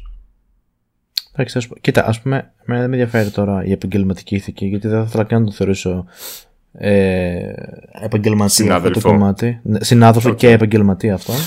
Αλλά έστω ότι ισχύει. Ε, κοίτα, εγώ προσωπικά δεν θα πήγαινα στην τροχέα με ένα στικάκι που έχει μέσα στο βίντεο και θα έλεγα ορίστε, αλλά πραγματικά ελπίζω μέσα μου αυτός με το Nissan Almera ή ο μπαμπάς με το παιδί να πάει κάπως στο βίντεο στα μάτια του και να το στείλει αυτός και να πει α, δείτε, το παιδί μου κινδύνευσε, ή δείτε, το αμάξι μου είχε αυτή τη γρατζουνιά και εγκατέλειψαν, ξέρω εγώ, τον τόπο. Ή ακόμα να σου πω κάτι, και η ίδια αστυνομική στο βίντεο. Είναι τραγικό το που η μόνη πινακίδα που δεν φαίνεται είναι αστυνομικού, μια μηχανής κάποια στιγμή. Mm-hmm. Προφανώς για νομικούς λόγους. Αν και για κάποιο λόγο σκέφτηκε μόνο αυτό το νομικό κομμάτι και όχι όλα τα υπόλοιπα οκτώ λεπτά του βίντεο. Γιατί σκέφτηκε ότι σιγά μην μου κάνει μήνυση κάποιος άλλος. Ε, ναι, κοίτα, δεν ξέρω, χρειάζεται. Το θέμα είναι πόσο έχει όρεξη να ασχοληθεί κάποιος, ρε παιδί μου. Δηλαδή. Έλα, ρε, ότι και... Όχι, θα σου πω ότι και κάποιος να πήγαινε με αυτό το βίντεο στην αστυνομία, νομίζω ότι πλέον θα σχολιόντουσαν. Άμα πας στην αστυνομία. Και αστυνομία όχι, διότι συμβαίνει το εξής. Okay. Εσύ. Για, για να μπορείς εσύ να καταγγείλεις. Πρώτα απ' όλα πρέπει να καταγγείλεις κάποιον για να γίνει οποιαδήποτε νομική κίνηση. Okay. Μπορείς να καταγγείλεις κάποιον για επικίνδυνη οδήγηση. Μπορείς να καταγγείλεις κάποιον για επίδειξη ικανοτήτων π.χ. Okay. Όταν οδηγεί. Αλλά ποιος θα πάει να ασχοληθεί γι' αυτό? Λοιπόν, σωστά. Όση ώρα, όση ώρα μιλάτε, έχω συγκεντρώσει όνομα, τηλέφωνο. Τι όνομα τηλέφωνο? Διεύθυνση. Πιανού? Το κατάστημα. Ναι, όχι του παιδιού που μιλάμε. Όχι σκάμ. Ποιος είναι ο μπαμπάς, ποιος είναι ο μπαμπάς, ποιος είναι ο γιος. Σταμάτα να κάνεις τον hacker, μαλάκα. Δεν είναι, όχι, μπρο, στο βίντεο είναι όλα. Όλα μες στο βίντεο είναι. Τι εννοείς όλα μες στο βίντεο? Όλα μες στο βίντεο είναι, ρε φίλε, φάτσα κάρτα, όλα, όλα. Πού, πού είναι, πού είναι, πού είναι? Θες να πω τα ονόματα ακριβώς? Όχι, δεν θέλω να πεις τα ονόματα ακριβώς. Ωραία, θα πω τα λεπτά τότε. Θα πω τα λεπτά. Λοιπόν, στο μηδέν πέντε επτά. Σε ποιο βίντεο, στο part ένα ή στο part δύο? Στο, στο καινούργιο Motocross σι αρ εφ τετρακόσια πενήντα δύο χιλιάδες δεκαεννιά. Τι κάνεις, Σκάμπ, τόση ώρα που εμείς μιλάμε, εσύ απλά κάθεσαι και λες α, τα, θα κάτσω εδώ όλα τα βίντεο. Τρεις, τρεις, τρεις οθόνες έχω, ρε φίλε, τα βλέπω όλα. Weird flex, but okay. Έχεις πολύ εισόδημα το οποίο δεν έχεις τι να κάνεις, Σκάμπ. Στο μηδέν πέντε τρία φαίνεται η οδός, ε, το όνομα, το τηλέφωνο. Αν πας στο κανάλι του μέσα, στο about, φαίνεται ακριβώς το όνομά του. Φαίνεται το, το Instagram της, του μαγαζιού που, καλά, που έχει τέλος πάντων τον άνθρωπο, ε. Ναι. Οπότε, μπρο, αν πας αυτό το κανάλι ριφλές στην αστυνομία και πεις ότι αυτά και αυτά, και είναι τρομοκρατία, είναι, ρε φίλε, τι είναι? Γιατί το τελευταίο πράγμα που, θέλω, που θα θέλω να τον να τον ε, ε, επικρίνω αυτόν τον άνθρωπο, είναι το YouTube. Σοβαρά σου μιλάω. Ο άνθρωπος είναι, είναι δημόσιος κίνδυνος. Αυτ, ε, είναι σκάμ... το τελευταίο πράγμα που σκέφτομαι αυτή τη στιγμή που είμαι εδώ πέρα και συζητάω για αυτό, για αυτό το πράγμα. Είναι το τελευταίο επικριτέο πράγμα για μένα προσωπικά. Το YouTube. Εντάξει, απλά να βάζει πάρα πολύ εκθετικά την ευθύνη, ρε παιδί μου, γιατί. Κοίτα. Κοίταξε, από το YouTube. Χάρις, μάλλον, α... σαν αυτόν υπάρχουν παντού στην Ελλάδα, ωραία. Α... Και σε χωριά και σε Ελλάδα. Πατρινέ, θα σου πω κάτι. Ένα βίντεο και, ένα... και δύο βίντεο και ένα κανάλι ολόκληρο στο YouTube δεν θα σκοτώσει κόσμο άμεσα. Δεν το είναι... να βγει όμω στη Θεσσαλονίκη. Που... Κοίτα, είμαι σίγουρος ότι έχουν υπάρξει πολλοί τέτοιοι. Στη Θεσσαλονίκη και στην Πάτρα και στην Αθήνα και στη Λάρισα και παντού. Το θέμα είναι ότι. Καλά, πέρα από τιμωρητό. Όχι, δεν είναι θέμα να μην είναι τιμωρητό, όχι. Είναι τι κουλτούρα ε, καλλιεργεί και πώς ακόμα και ο ίδιος, ρε παιδί μου, στα σχόλια, ας πούμε. Κοίτα, ε, δεν μπορείς να τα αποτρέψεις πλήρως. Νομίζω ότι το θέμα είναι μπορείς... πως. Κοίτα, πάντα, ρε παιδί μου, κοίτα, και δημοκρατία έχουμε. Προφανώς θα κάνει αυτό που θέλει και θα υποστεί τις συνέπειες, αλλά είμαι και εγώ ελεύθερος να τον κρίνω εκατό τοις εκατό. Ω, ναι, εκατό τοις εκατό. Δεν διαφωνώ με αυτό. Δεν πιστεύω ότι. Ένα μου φαίνεται από αυτά τα κανάλια που κοίταξε, άμα συνεχίσει. Δηλαδή, κυριολεκτικά λέει κάποιος. Να σε διακόψω, Τζακ. Είπε, είπε ο Πατρινός για ελευθερία και για δημοκρατία. Μπρο μου, όταν, όταν καταπατάς ελευθερία άλλων και ειδικά με αυτόν τον τρόπο, με το, με το να, να απειλούνται οι ζωές τους. Σου λέω, ναι, με είναι... συγχωρείς, αλλά δεν, δεν ακολουθείς τη δημοκρατία. Σου είπα, είναι υπεύθυνος των πράξεών του. Ε... Να, Κοίτα, δηλαδή, δηλαδή, δηλαδή, δηλαδή, δεν είσαι εσύ αυτός που θα το αποφασίσεις, Καμ. Δεν μπορείς εσύ να το αποφασίσεις. Μπορείς να πεις ότι ναι, είναι... δεν διαφωνώ καθόλου μαζί σου. Δεν το, δεν το αποφασίζω αυτή τη στιγμή. Κρίνω τις πράξεις του. Και μέσα κρίνω δια... τις πράξεις εκτός στο YouTube. Δηλαδή, μιλάμε για κάτι το οποίο μπορεί να αφαιρέσει ζωές άμεσα. Μέσα διαδακτικά το λέω εγώ, Σκάμ. Ένα το λέω διαδακτικά, δύο το λέω για να σε προφυλάξω και εσένα. Δεν μπορείς εσύ να λες ότι άλλος είναι δημόσιος κίνδυνος. Μπορείς να πεις ότι κάνει επικίνδυνες πράξεις, μπορείς να πεις ότι πιστεύεις πως δεν θα έπρεπε να το κάνεις, αλλά αυτό άστο να το αποφασίσει κάποιος ο οποίος είναι ανάλογος. Εγώ legit απλά να σου πω κάτι, αν υπάρχουν τα στοιχεία. Όντως. Πρώτα απ' όλα, αν αυτό συνέβαινε στο Μενίδη, εδώ πέρα, εγώ θα είχα ενημερώσει τον Δήμαρχο. Ο Δήμαρχος θα μου είχε πει: μαλάκα, γιατί με παίρνεις τηλέφωνο, έχεις όπλα στο σπίτι, όπως όλοι μας, προφανώς. Πυροβόλησέ τον. Και θα είχε τελειώσει εκεί η κατάσταση. Τζακ, τι λες, αγόρι μου. Τι είναι το μενί, είπες... μαλάκα, τι φάση. Μου είπες πριν από δευτερόλεπτα ότι δεν είμαι. Ναι, αλλά εσύ δεν μένεις Μενίδη, φίλε. Εγώ έχω τρεις καραμπίνες πάνω. Οκ. Κλείσεις τις κάμερες, μαλάκα, θα μπλέξουμε. Πραγματικά σου μιλάω. Κινώ την κάμερα, το ρεκόρδι, φεύγω. Οκ, okay, αλλά, αλλά σοβαρά λιγάκι. Πραγματικά, οκ, okay, συμβαίνουν αυτά τα πράγματα τα οποία συμβαίνουν τώρα. Έχετε δει καθόλου εδώ ελληνικό YouTube τι ακριβώς παίζει σε διάφορα βιντεάκια? Έχετε, ε, έχετε ψηλιαστεί καθόλου τι γίνεται? Τι εννοείς για το ανεξαρτήτου είδους? Ανεξαρτήτου, Δημήτρη, μέχρι και στο gaming. Ε, που έχω, το κα... Έκανα μια εισαγωγή νωρίτερα, δεν ξέρω αν, το... αν ήταν πριν αρχίσουμε ή όχι. Όταν μπαίνω με το προσωπικό μου account, δεν βλέπω, δεν μου προτείνει ελληνικό YouTube. Έχω λόγο που δεν μπορώ πλέον. Δεν μπορώ, ρε φίλε. Με αυτά που βλέπεις γενικά. Δεν μπορώ, δεν δε, έχω. Ε, όποιοι παρακολουθούν και το κανάλι μας, απέχω. Δεν μπορώ άλλο. Δε, δε, επειδή βλέπω τι χρειάζεται πλέον να κάνεις, ώστε ό,τι έκανε και ο φίλος ο Nick the Greek εδώ πέρα για να βρεθείς στην κεντρική, δεν μπορώ, ρε φίλε. Μόνο τετσπλάκια, μόνο σκουπίδι υπάρχει πλέον, ρε φίλε. Ε... Τώρα το πει, αλλάζουμε λίγο το θέμα, αλλά είναι και καλά αυτό ένα κάνεις, κομμάτι. Ναι, ναι, να σου πω κάτι, Δημήτρη. Κα- κα- κακός, δύο λόγοι. Στο έχω πει πάρα πολλές φορές αυτό. Ένα, κακός που δεν ασχολείσαι. Ναι, μερικές ε... φορές είναι καλύτερα απλά να τα αφήσεις, α- αλλά, αλλά πρόσεξε. Έχεις απόψεις, ξέρεις να τις εκφράζεις, είναι κάτι το οποίο σε ενδιαφέρει. Εγώ πιστεύω ότι κακός που δεν ασχολείσαι. Ε, ο λόγος που δεν ασχολούμαι δεν είναι επειδή φυσικά. Ε, δεν θέλω αυτή τη στιγμή, είναι επειδή έπαιξε, έπαιξε το επαγγελματικό, υπήρχε όλο αυτό το κομμάτι. Όσοι παρακολουθούν το, το κανάλι τα ξέρουν. Αλλά εγώ, σαν καταναλωτής περιεχομένου, δεν μπορώ να αφιερώσω αυτό το χρόνο στο ελληνικό YouTube. Θέλω να, θέλω να πάω μπροστά και όχι πίσω. Αυτό είναι το κομμάτι. Ε, εύχομαι να στην επόμενη εργασία, στην επόμενη δουλειά που είναι να βρω τώρα στα κοντά που είμαι σε διαπραγματεύσεις για τέτοια πράγματα, να έχω πάλι το χρόνο που είχα παλιότερα. Δηλαδή, πέντε ώρες όντως δεν σχολάω για να μπορώ να ασχοληθώ με το κανάλι. Ε, οπότε δεν θα διαφωνήσω εκεί πέρα. Αλλά ναι, αυτό το πράγμα υπάρχει. Δηλαδή, τι να κάνω, να...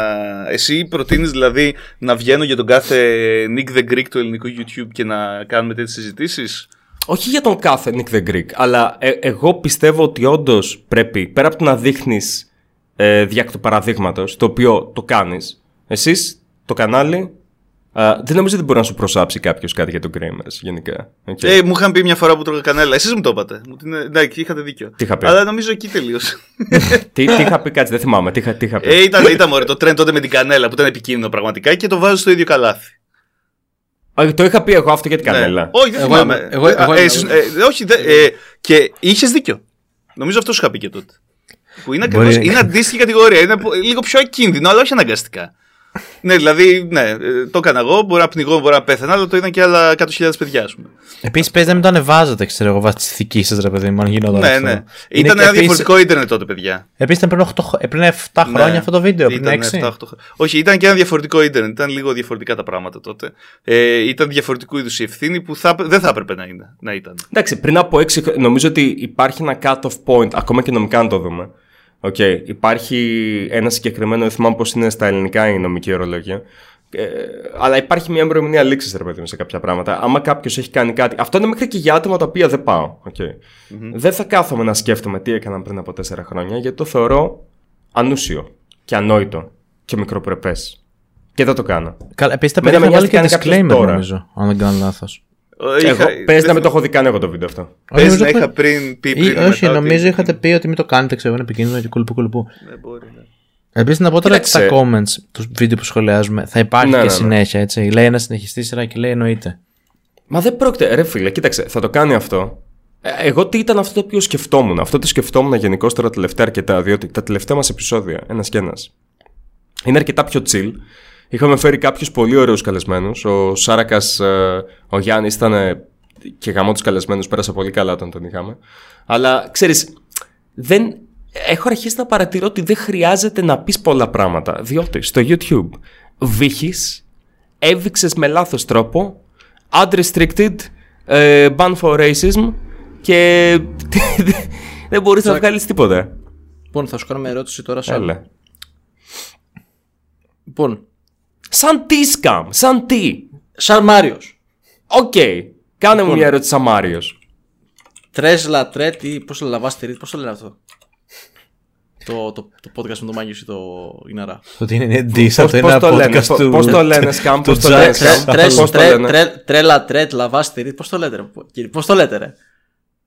Πώς το λέμε ρε μαλάκα σκαμ.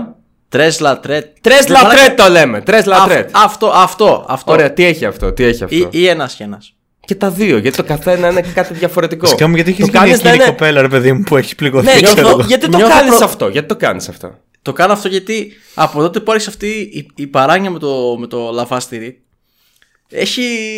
Τρες, τρες λατρέτ. Αυτό τέλος πάντων, το σιβουπλέ. Έχει σταματήσει το, το ένας και ένας. Πώς έχει. Εσύ, μαλάκα σκάουν θα σε δείρω ρε μαλάκα. Εσύ ήσουνα πριν που είπες ε, μαλάκα, είχαμε. Ανέβρατε ρε. Πριν, πριν. Αχ, δεν μπορώ. Γιατί να το αντέχω αυτό. Να μείνουμε λίγο στα θέματα. Όχι, όχι, όχι, όχι σταμάτα. Πριν από όταν κάναμε το τελευταίο επεισόδιο, εσύ ήσουνα, α, ναι, ήταν, α, να κανονίσουμε ρε φιλά, ναι, ξέρω εγώ, Γιάννη Σάρακας, ναι, θέλω να είμαι και εγώ μέσα, έχω να πάω αυτό, έχω να πάω εκείνο. Σκαμ μετά. Ναι ρε παιδιά δεν μπορούσα ξέρω εγώ, πήγα σε ένα εκεί πέρα μπαράκι ξέρω εγώ, pit stop, οδηγούσα μαλάκα το φορτηγό ξέρω εγώ στην Αυστρία και πήγα να σταματήσω να φάω μια σαλάτα του Κέσαρα μέσα σε μια τουαλέτα μαλάκα στο fucking... Δεν έχεις επιχειρήματα Τζακ. Τι εννοείς δεν έχω επιχειρήματα. Δεν είναι επιχείρημα ρε φιλάνθρωπος είμαι, κάτι έπαθα. Ωραία παιδιά, παιδιά. Δεν είναι άνθρωπος είμαι. Μα σκαμ πόσες φορές έχει τύχει αυτό. Τη μία φορά είναι σαλάτα την οποία έφαγες. Την άλλη φορά είναι κάτσε να πάω να πάρω ένα μάνστερ και επιστρέψω μετά από μια μισή ώρα. Ωραία, πες λοιπόν, το... ξαναλέω εγώ. Γιατί να. Δεν ενδιαφέρει τους viewers το... το για κάποιο καυγαδάκι που αποφάσισε το σκαμ να κάνει εν μέσω του βίντεο. Ε... Το... Ε, δεν μου απάντησε όμως. Δεν μου απάντησε. Τι εννοείς, πώς θα σε απαντήσω. Όχι, περίμενε. Το καθένα έχει κάτι ξεχωριστό σκαμ. Μου αρέσει πάρα πολύ προφανώς το ένας και ένας, διότι υπάρχει ένας διαφορετικός τρόπος που αντιμετωπίζουμε τα θέματα, επικεντρώνεται σε κάτι εμ, αρκετά διαφορετικό, θα έλεγα, με μια άλλη ατμόσφαιρα. Και το Tres La Tret είναι μια εκπομπή η οποία είναι live. Έχει άλλους παρουσιαστές με τους οποίους έχω μια διαφορετική σχέση, δεν είναι η ίδια σχέση που έχουμε εμείς. Εγώ ταυτίζω με, το, με τον Αντρέα πάντως. Εντάξει, εσείς κάνετε και παρά με τον Αντρέα, οπότε Τα, ταυτίζομαι και είναι τόσο στο. Είναι πραγματικά σαν να βλέπω τον εαυτό μου στο, μέσα στο ζετέμ. Ωραία, ξαναλέω εγώ. Λοιπόν. Πόσο δύσκολο είναι να θυμάσαι τώρα, είναι τρες λατρέτ. Είναι κυριολεκτικά, είναι, υπάρχει, έχει παρήχηση. Ωραία, αυτό. Λοιπόν, εγώ θέλω να κάνω την εξής ερώτηση, ο Τζακ, mm-hmm. σε σένα. Ε, ό,τι αφορά, ρε παιδί μου, το ηθικό κομμάτι, καλό και νομίζω ότι όλοι συμφωνούμε εκατό τοις εκατό, ρε παιδί μου. Προφανώς. Ωραία, ναι. Ότι είναι κατακριτέο. Το θέμα είναι το νομικό τώρα. Ε, μπορεί όντως κάποιος να κοιμηθεί νομικά, πέρα από αυτόν που πραγματικά έχει ζημιά on video. Να κοιμηθεί. Oh, να, να κοιμηθεί νομικά, είπα, να κοιμηθεί είπα, νομικά, είπα, κοιμηθεί. Πατρίνα. Κοιμηθεί. Να κοιμηθεί νομικά. Ωραία, να κοιμηθεί νομικά, ρε, να κοιμηθεί ρε, δεν πειράζει. Ναι, φυσικά και μπορεί να κοιμηθεί νομικά. Πάτε, δεν νομίζω πως θα μπουν μέσα οι μπάτσα να το ξυπνήσουν. Κοίτα, να κινηθεί νομικά κάποιος, μέχρι και τα άτομα αυτά τα οποία έχουν εμφανιστεί πινακίδες. Κοίτα, δεν ξέρω, να σου πω κάτι. Το είπε Δημήτρης πριν αυτό ότι. Δεν ξέρω κατά πόσο εγώ, ρε παιδί μου, αν κάνει. Και πες ότι κάνεις ένα story και εσύ στο Instagram που έχεις τόσους χιλιάδες ναι. followers. Και στο story σου ξέρω εγώ θες να βγάλεις από την Βασίλεμα σε ένα σουκάκι και φαίνεται ένα max.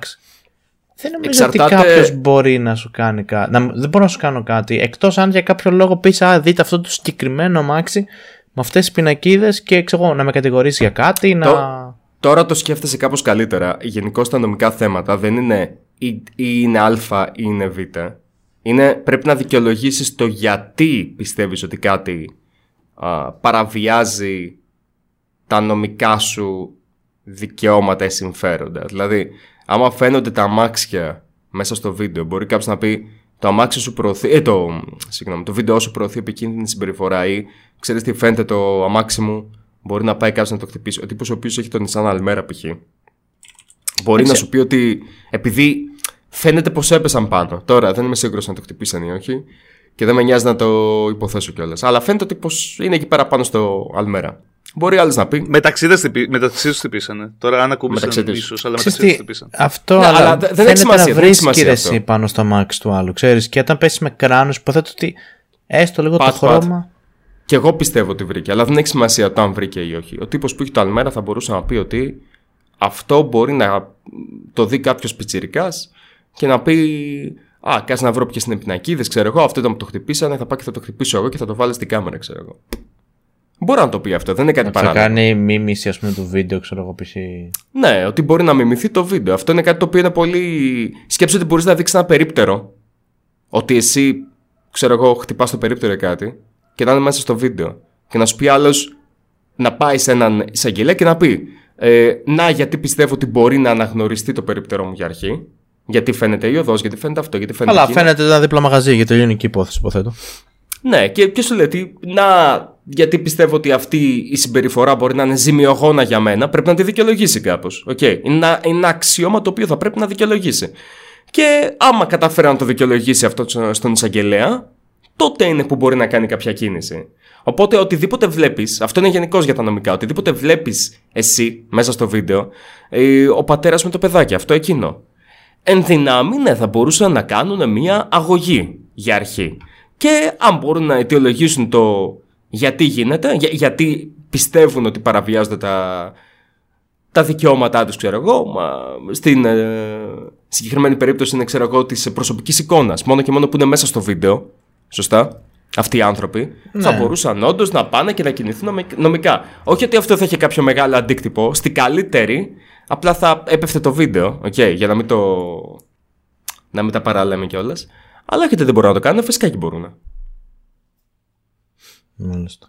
Να στο δώσω αλλιώς, να στο δώσω αλλιώς. Εγώ μια φορά πριν από αρκετά χρόνια που έκανα περισσότερο, ήταν λίγο δημοσιογραφικό το υλικό, με την παραδοσιακή έννοια της δημοσιογραφίας, είχα πάρει μια συνέντευξη από την. Ε, από μια κυρία η οποία ήταν η υπεύθυνη του Ιδρύματος Φλόγα. Okay. Αυτή η κυρία τέλος πάντων, ε, δεν θυμάμαι, όταν, όταν άρχισα να αλλάζω το υλικό μου, μου έστειλε μήνυμα και μου είπε ότι ξέρεις, επειδή το υλικό αυτό είναι διαφορετικό και δεν θέλω να ε, ε, συνδυάσω, ναι, ναι. Ναι, να ταυτιστεί το υλικό με το Ίδρυμα και επειδή φαίνεται το πρόσωπό μου, θα ήθελα να το βγάλεις, αλλιώς θα κινηθώ νομικά. Το οποίο, ναι, μου το εξήγησε η γυναίκα, το κατάλαβα, το έβγαλα. Θα σου okay. πω ότι είναι τόσο απλό. Δεν είναι, κάτι, δεν είναι δύσκολο το να δημιουργήσεις μια νομική αξίωση απέναντι σε κάποιον, ειδικά σε αυτή την περίπτωση. Μάλιστα, ναι. Ωραία. Και για να φτάσουμε στο κλείσιμο, θέλω να κάνω την εξής ερώτηση, την οποία μπορεί να κάνουμε και γέφυρα και επόμενο επεισόδιο, επεισόδιο με τον YouTuber που πρότεινε ο Δημήτρης και τώρα ξεχνάω το όνομά του και ζητάω συγγνώμη. Πάρα πολύ. Ο, ο Jimmy Boy, ζεντ ντι εφ ναι. Garage. Τα παιδιά από Λάρισα που κάνουν πράγματα με αυτοκίνητα, με drift κλπ. Που ενδιαφέρον, πριν ανέφερα για ένα κλαμπ που είχαμε, το My Car Club, με τον Αλμπέρτο. My με... Car Club, κάτσε ρε εσύ. Μισό, μισό, μισό, μισό. Με τον Αλμπέρτο έχει... που. Για πες, ναι. Αυτό δεν υπάρχει ακόμα. Ε, ε, όχι, νο... όχι, δεν το, το έχουμε σταματήσει. Γιατί τα παιδιά είχαν φύγει φαντάρι τότε, μετά λίγο με δουλειές κλπ. Οπότε έμεινε λίγο στη μοίρα του και είχε κόσμος που έκανε πράγματα με το όνομα My Car Club, ενώ εμείς δεν ήμασταν διαθέσιμοι να το οργανώσουμε. Ούτε αυτό, να... αγιά σου. Ξέρω, νομίζω πως ξέρω έναν τύπο ο οποίος το έχει τώρα. Ένας YouTuber που το έχει, ένας άλλος το έχει. Μισό. Μιλάς για το ζεντ εφ Garage, για τον Αλμπέρτο από Λάρισα? Όχι, δεν μιλάει για, για αυτόν τον κύριο. Το mycarclub.gr δεν υπάρχει πλέον. Το, το έχουμε κλείσει. Έχω το, έχω το τελευταίο backup του φόρουμ, αν θέλετε. Να το ανεβάσουμε. Okay, τότε, τότε, τότε κάνω λάθος εγώ. Okay. Ε, ναι. Αλλά έχω κάτι στο μυαλό μου, αλλά μάλλον είναι κάτι τελείως διαφορετικό. Παρακαλώ. Αλλά ναι. θα μπορούσατε να μιλήσετε και με τα παιδιά από ζεντ εφ Garage, που είναι το κανάλι στο YouTube που Λάρισα. Με τον Αλμπέρτο ήμασταν ε, ένας από τους admins, ήταν ο Αλμπέρτο, παράδειγμα, που ήταν τότε φοιτητής στη Θεσσαλονίκη, από Λάρισα και εκεί γνωριστήκαμε. Τέλεια. Εγώ θα κάνω εξής okay. ερώτηση λοιπόν. Κατά πόσο, ρε παιδί μου, ε, η ευθύνη των YouTubers που ασχολούνται με είτε επικίνδυνα σπορ είτε ξέρω εγώ αμάξια είναι μεγαλύτερη και να προσέχουν τελικό που βγάζουν σε σχέση με άλλους YouTubers. Δηλαδή, προφανώς. Ναι, αυτό να το συζητήσουμε λίγο. Μπορούμε σε άλλο, σε άλλο ένας και ένας με, το, με τα παιδιά από Δημήτρης. Ε, εγώ μπορώ να φέρω ένα παράδειγμα λιγάκι, μιας που είμαστε πάνω σε αυτή τη συζήτηση. Τον α, ανέφερα και λίγο πιο πριν, αλλά φίλος και για εμένα παράδειγμα, ειδικά σε θέμα motovlogging και ασφάλειας, Uh, Rocket Dust. Ο Rocket κάθε φορά που θέλει να κάνει κάποιο είδους τρικάκι και έτσι okay, πηγαίνει επίτηδες σε τίγκα ερημωμένους χώρους, uh, προσπαθεί να βάλει άτομα να κλείσουν την περιοχή, uh, άμα χρειάζεται κάπου να πάρει άδεια παίρνει την άδεια από πιο πριν. Και επίσης τι είναι αυτό το οποίο κάνει, προωθεί ξέρω εγώ για κράνη. Δηλαδή υπάρχουν τρόποι αυτό... να κάνεις motovlogging. Ο και να κάνει κάνει ένα ωραίο βίντεο που έκανε κάτι giveaway κράνη στο δρόμο σε μηχανάκια που δεν φορούσαν. Ή θυμάμαι λάθος. Μπράβο, μπράβο, ο Rocket ήταν. Ναι, είχε ναι και όχι. Αυτά είναι πολύ όμορφα πράγματα. Και αν όντως παρακολουθήσει ο Έλληνας ε, καλό ξένο motovlog, κάνουν αυτά τα πράγματα που κάνει ο Rocket, που κάνει ο Δημήτρης, ο Jimmy Boy. Mm. Ε, και αυτά είναι τα. Ναι, αυτή είναι η ημερομηνία λήξη που βλέπουμε τώρα και σχολιάζουμε. Σίγουρα. Oh, no. Με οποιοδήποτε τρόπο, είναι ημερομηνία λήξη. Αλλά μήπως έτσι να πούμε μερικά πράγματα, ότι να υπενθυμίσουμε ότι hey, δεν είναι σωστό no, no. αυτό να το κάνεις. Και όχι μόνο στο κομμάτι δίκυκλου ε, με τις μηχανές, ρε παιδί μου, σε οτιδήποτε κάνεις. Απλά νομίζω πως εδώ πέρα συμβαίνει το εξής, ότι από εμάς, πόσο. Δηλαδή, εμείς δεν έχουμε κοινό, νομίζω, το οποίο να καλά, βλέπουμε. Καλά, ποτέ δεν ξέρεις. Όχι μεγάλο κοινό, όχι μεγάλο κοινό. Ναι, okay. Δηλαδή εκεί πέρα που θέλω να καταλήξω είναι, είναι κρίμα που τα communities σαν communities δεν μόνοι τους προσπαθούν να κριτικάρουν άτομα τα οποία κάνουν λάθη μέσα στο community. Όπως π.χ. με το gaming α, το, που θα δεις το εξής ξέρω εγώ και νομίζω εδώ πέρα Δημήτρης μπορεί να μου το ξεκριβώσει αυτό. Σίγουρα μπορεί. Λοιπόν, υπάρχουν άτομα που λένε ξέρω εγώ θα κάνουμε α, Fortnite ε, κάθε kill ε, βγάζει ξαδελφή μου και ένα ρούχο ξέρω εγώ. Μαλακίες, τέτοιες, δεν ξέρω. Ναι, δεν είναι μόνο αυτό. Εντάξει, είναι και το. Ναι. Εγώ το είχα σχολιάσει στο παρελθόν και δεν μου βγήκε πάρα πολύ καλά, αλλά δεν πειράζει, δεν μετανιώνω τίποτα. Είχα σχολιάσει YouTuber. Σωστός. Διαφήμιζε προϊόν το οποίο δεν ήταν για παιδιά σε παιχνίδι το οποίο ήταν full για παιδιά. Αχ, ποιο ήταν αυτό. Ε, ήταν Crash Bandicoot βίντεο και ήταν. Ah, ε, oh betting site. Ναι, oh ναι, είχε πειράξει. Ε, Οκ, okay, σχολιάστηκε, όλα καλά τα μιλήσαμε, δεν υπάρχει κανένα θέμα εν τέλει, αλλά. Δεν, δεν μ' άρεσε αυτό το πράγμα. Ναι, αλλά ξέρεις τι, αυ... και αυτό δεν, είναι σωστό. Δεν το ξανά αυτό έπρεπε να γίνει. Δεν το ξανά κάνει. Ναι, αλλά ξέρεις τι, νομίζω ότι ο συγκεκριμένος. Εγώ χάλασα σχέση με το συγκεκριμένο YouTuber, έτσι δεν μιλάμε πλέον. Okay, αλλά δεν πειράζει, ξυδάκι. Και δεν του είχε αρέσει και τότε που το είχα πει. Αυτή τη λέξη, Εννο... αλλά ε, ε, επιμένω στη λέξη ξυδάκι. Εννοείς για αυτόν το συγκεκριμένο που λέμε ναι. τώρα ή για άλλον? Όχι, για άλλον. Για άλλον. Ναι. Να σου πω κάτι, κοίταξε, ε, είναι λιγάκι ξυδάκι. Για εμένα, άμα κάποιος κάνει κάτι λάθος, νομίζω του το λες και στη τελική. Chiller my dude, είναι το βίντεο σου στο YouTube. Χαλάρωσε. Παίζει πολύ γενικός κόμπλεξ στο YouTube. Ε, εντάξει, ο, ο, ο, όσοι ανεβάζουμε, και θα βάλω και τον εαυτό μου μέσα σε αυτό το mm-hmm. μέσο, έχουμε πρόβλημα. Οκ. Okay. Χρειαζόμαστε. Είναι το μασαζάκι μας, το χρειαζόμαστε. Οκ. Okay. Αλλά μερικές φορές πρέπει να τα ακούσουμε κιόλας. Είναι θέμα εγωισμού. Απλά νομίζω πως όσο κρατάς και στο πίσω μέρος του κεφαλιού σου ότι ναι, είναι θέμα εγωισμού, αλλά πρόσεξε. Απλά είσαι ένας τύπος που ανεβάζει βίντεο στο YouTube. Αυτό είναι. Mm. Μπορεί να έχεις κάποιες καλές απόψεις, κάποιες χαζές απόψεις, κάποια θετικά, κάποια αρνητικά. Α, ε, είσαι απλά ένας τύπος. That's it. Εκεί καταλήγει. Ε, και νομίζω γι' αυτό πρέπει να προσέχουμε και με την ηθική μας το τι ακριβώς κάνουμε και πώς επηρεάζουμε τα άλλα παιδιά που παίζει να μας βλέπουν έτσι. Ε, θα βλέπουν κάποιοι τον, τον τύπο, ξέρω εγώ, τον ε, πρώην Τζιβάτο που κάνει τα κόλπα με το μηχανάκι, με τη μηχανή, και θα πούνε «Α, πάω κι εγώ να τα κάνω». Να αναφέρω κάτι, επειδή μπορεί να mm. παρεξηγηθούμε. Τα κόλπα είναι πολύ cool και μπράβο του που τα κάνει και τα έμαθε. Αλλά ας πάει στο χώρο, στον κατάλληλο χώρο να τα κάνει. Εγώ όταν ήμουν πιτσιρικάς πηγαίναμε και βγαίναμε τη νύχτα πάνω στην Εθνική του Βόλου. Οι γονείς μου δεν το ήξεραν. Α, τώρα θα ακούσουν κάτι πολύ ενδιαφέρον, γιατί ξέρω ότι ακούνε το podcast. Πηγαίναμε και κάναμε κόλπα με τα μηχανάκια τη νύχτα. Στα κρυφά. Αλλά εγώ ξέρεις, σου πηγαίναμε... λέω θα γυρίσεις και θα σου πει το ξέραμε, το μάθαμε μετά, μας το πάνε. Βλαμμένα. Φαντάζεσαι. Κάναμε κι εμείς, λέει, στο απέναντι ρε. Θα είναι πιο κούλες. Αλλά ξέρεις, δεν πηγαίναμε εκεί που να υπάρχουν άτομα ή να υπάρχουν, δηλαδή για σένα για αρχή. Okay. Και μετά προφανώς και για άλλους τους άλλους, γιατί κάτι πάει στραβά, ρε φίλε. Έχει δύο κολόνες ηθικής που έχει, κατα... που έχει διαλύσει ο τύπος, ρε φίλε. Και ό, το κάνει σε πάρα πολύ κόσμο. Το κάνει, ρε φίλε, στη δεύτερη μεγαλύτερη πόλη της Ελλάδος, ωραία. Στο mm. πιο κεντρικό σημείο, λογικά μια πολύ κεντρική ώρα. Ε, η δεύτερο... ώρα δεν ήταν κεντρική, η ώρα δεν ήταν κεντρική γιατί η Τσιμισκή ήταν άδεια. Σαββατοκύριακο μέσα στο καλοκαίρι ήταν αυτό. Ε, Α, εντάξει, ήταν, okay. Είναι άδεια η πόλη, δηλαδή αυτή τη Τσιμισκή δεν τη βλέπεις ούτε. Εντάξει, αλλά okay. ήταν λογικά Σαββατοκύριακο κάτι τέτοιο να αναφέρω, γιατί μετά που πηγαίνει σε, σε περιοχές που πάει ο κόσμος βόλτα. Ε, όπως τη Χαριλάου και λοιπά, εκεί περπατούσε κόσμος στο πεζοδρόμιο, που είναι η ώρα της βόλτας και όχι η ώρα της δουλειάς. Ναι. Αν πιάνει κάτι Σαββατοκύριακο, κάτι αργία, κάτι τέτοιο ήταν που έκανα. Μπράβο. Και το δεύτερο είναι ότι το, φίλε, το κάνεις που το κάνεις, ωραία, κινδυνεύει ο κόσμος και εσύ, και μετά το ανεβάζεις στο YouTube και μάλιστα. Θα ήταν πολύ διαφορετικό το βίντεο αν για κάποιο λόγο έλεγε, ξέρεις, αποφύγετε να τα κάνετε αυτά, ή αυτά που κάνω, ξέρω εγώ, είναι παράδειγμα προς αποφυγή. Όχι, όπως βλέπεις και στα comment. Θεωρεί κάτι είναι να πάρα σου... πολύ cool, ας πούμε, κάτι πάρα πολύ σωστό αυτό που κάνει, και ότι είναι πολύ μαγιά να, είσαι, να, να κάνεις mission accomplished μια αποστολή του τζι τι έι, όπως το έχεις στο κεφάλι του. Ρε εσύ, το... να σου πω κάτι, ο Rocket, τον φέρνω όλη την ώρα σε παράδειγμα, οκ, okay. γιατί προφανώς είναι φίλος μου, αλλά πέρα από αυτό, κοίτα, ο dude μου κάθεται και κάνει τα κόλπα του, φίλε, δεν τα κάνει μέσα στην πόλη, οκ. Okay. Και αυτό πρέπει να κάνεις κιόλας, δηλαδή πας και τα κάνεις τα μπαλακίες από εδώ, από εκεί, μπαντιλίκια, ξέρω εγώ, κόλπα. Πας και τα κάνεις ρε φίλε κάπου που στη τελική ο μόνος ο οποίος να μπορεί να χτυπήσει να είσαι εσύ, γιατί είναι επιλογή σου να κάτσεις και να κάνεις όλα αυτά. Ε, και βγα- βγάζει το content σου. Είναι σαν να πούμε ότι ρε φίλε, άμα θέλω, εγώ θέλω πάρα πολύ κάποια στιγμή να βγάλω content το οποίο θα είναι όπλα. Okay. Γιατί μου αρέσουν τα όπλα. Bro. Δεν θα πάω τίσκαμ. Δεν θα πάω να πυροβολήσω κάποιον σκάμ. Επειδή μου, αν βάλεις τα απαραίτητα disclaimers. Ναι, και αν έχεις άδειες και λοιπά. Ε, αυτό, ναι. Μα αν αυτό το βίντεο ήταν γυρισμένο σε μια πίστα ή έστω το βράδυ σε ένα parking, ρε παιδί μου. Εντάξει, δεν σου λέω να γίνουμε ναι, ρε, ναι. ε, Εγώ θα το δεχόμουν, παιδιά. Έχουμε κλείσει εδώ, δεν μπορεί να μπει κανείς. Θα κάνουμε τώρα βλακίες. Είναι παράνομο εδώ που το κάνουμε, αλλά έχουμε κανονίσει ώστε να μην ενοχλούμε τον κόσμο. Θα έλεγα, οκ, okay, βλακία, αλλά το δέχομαι.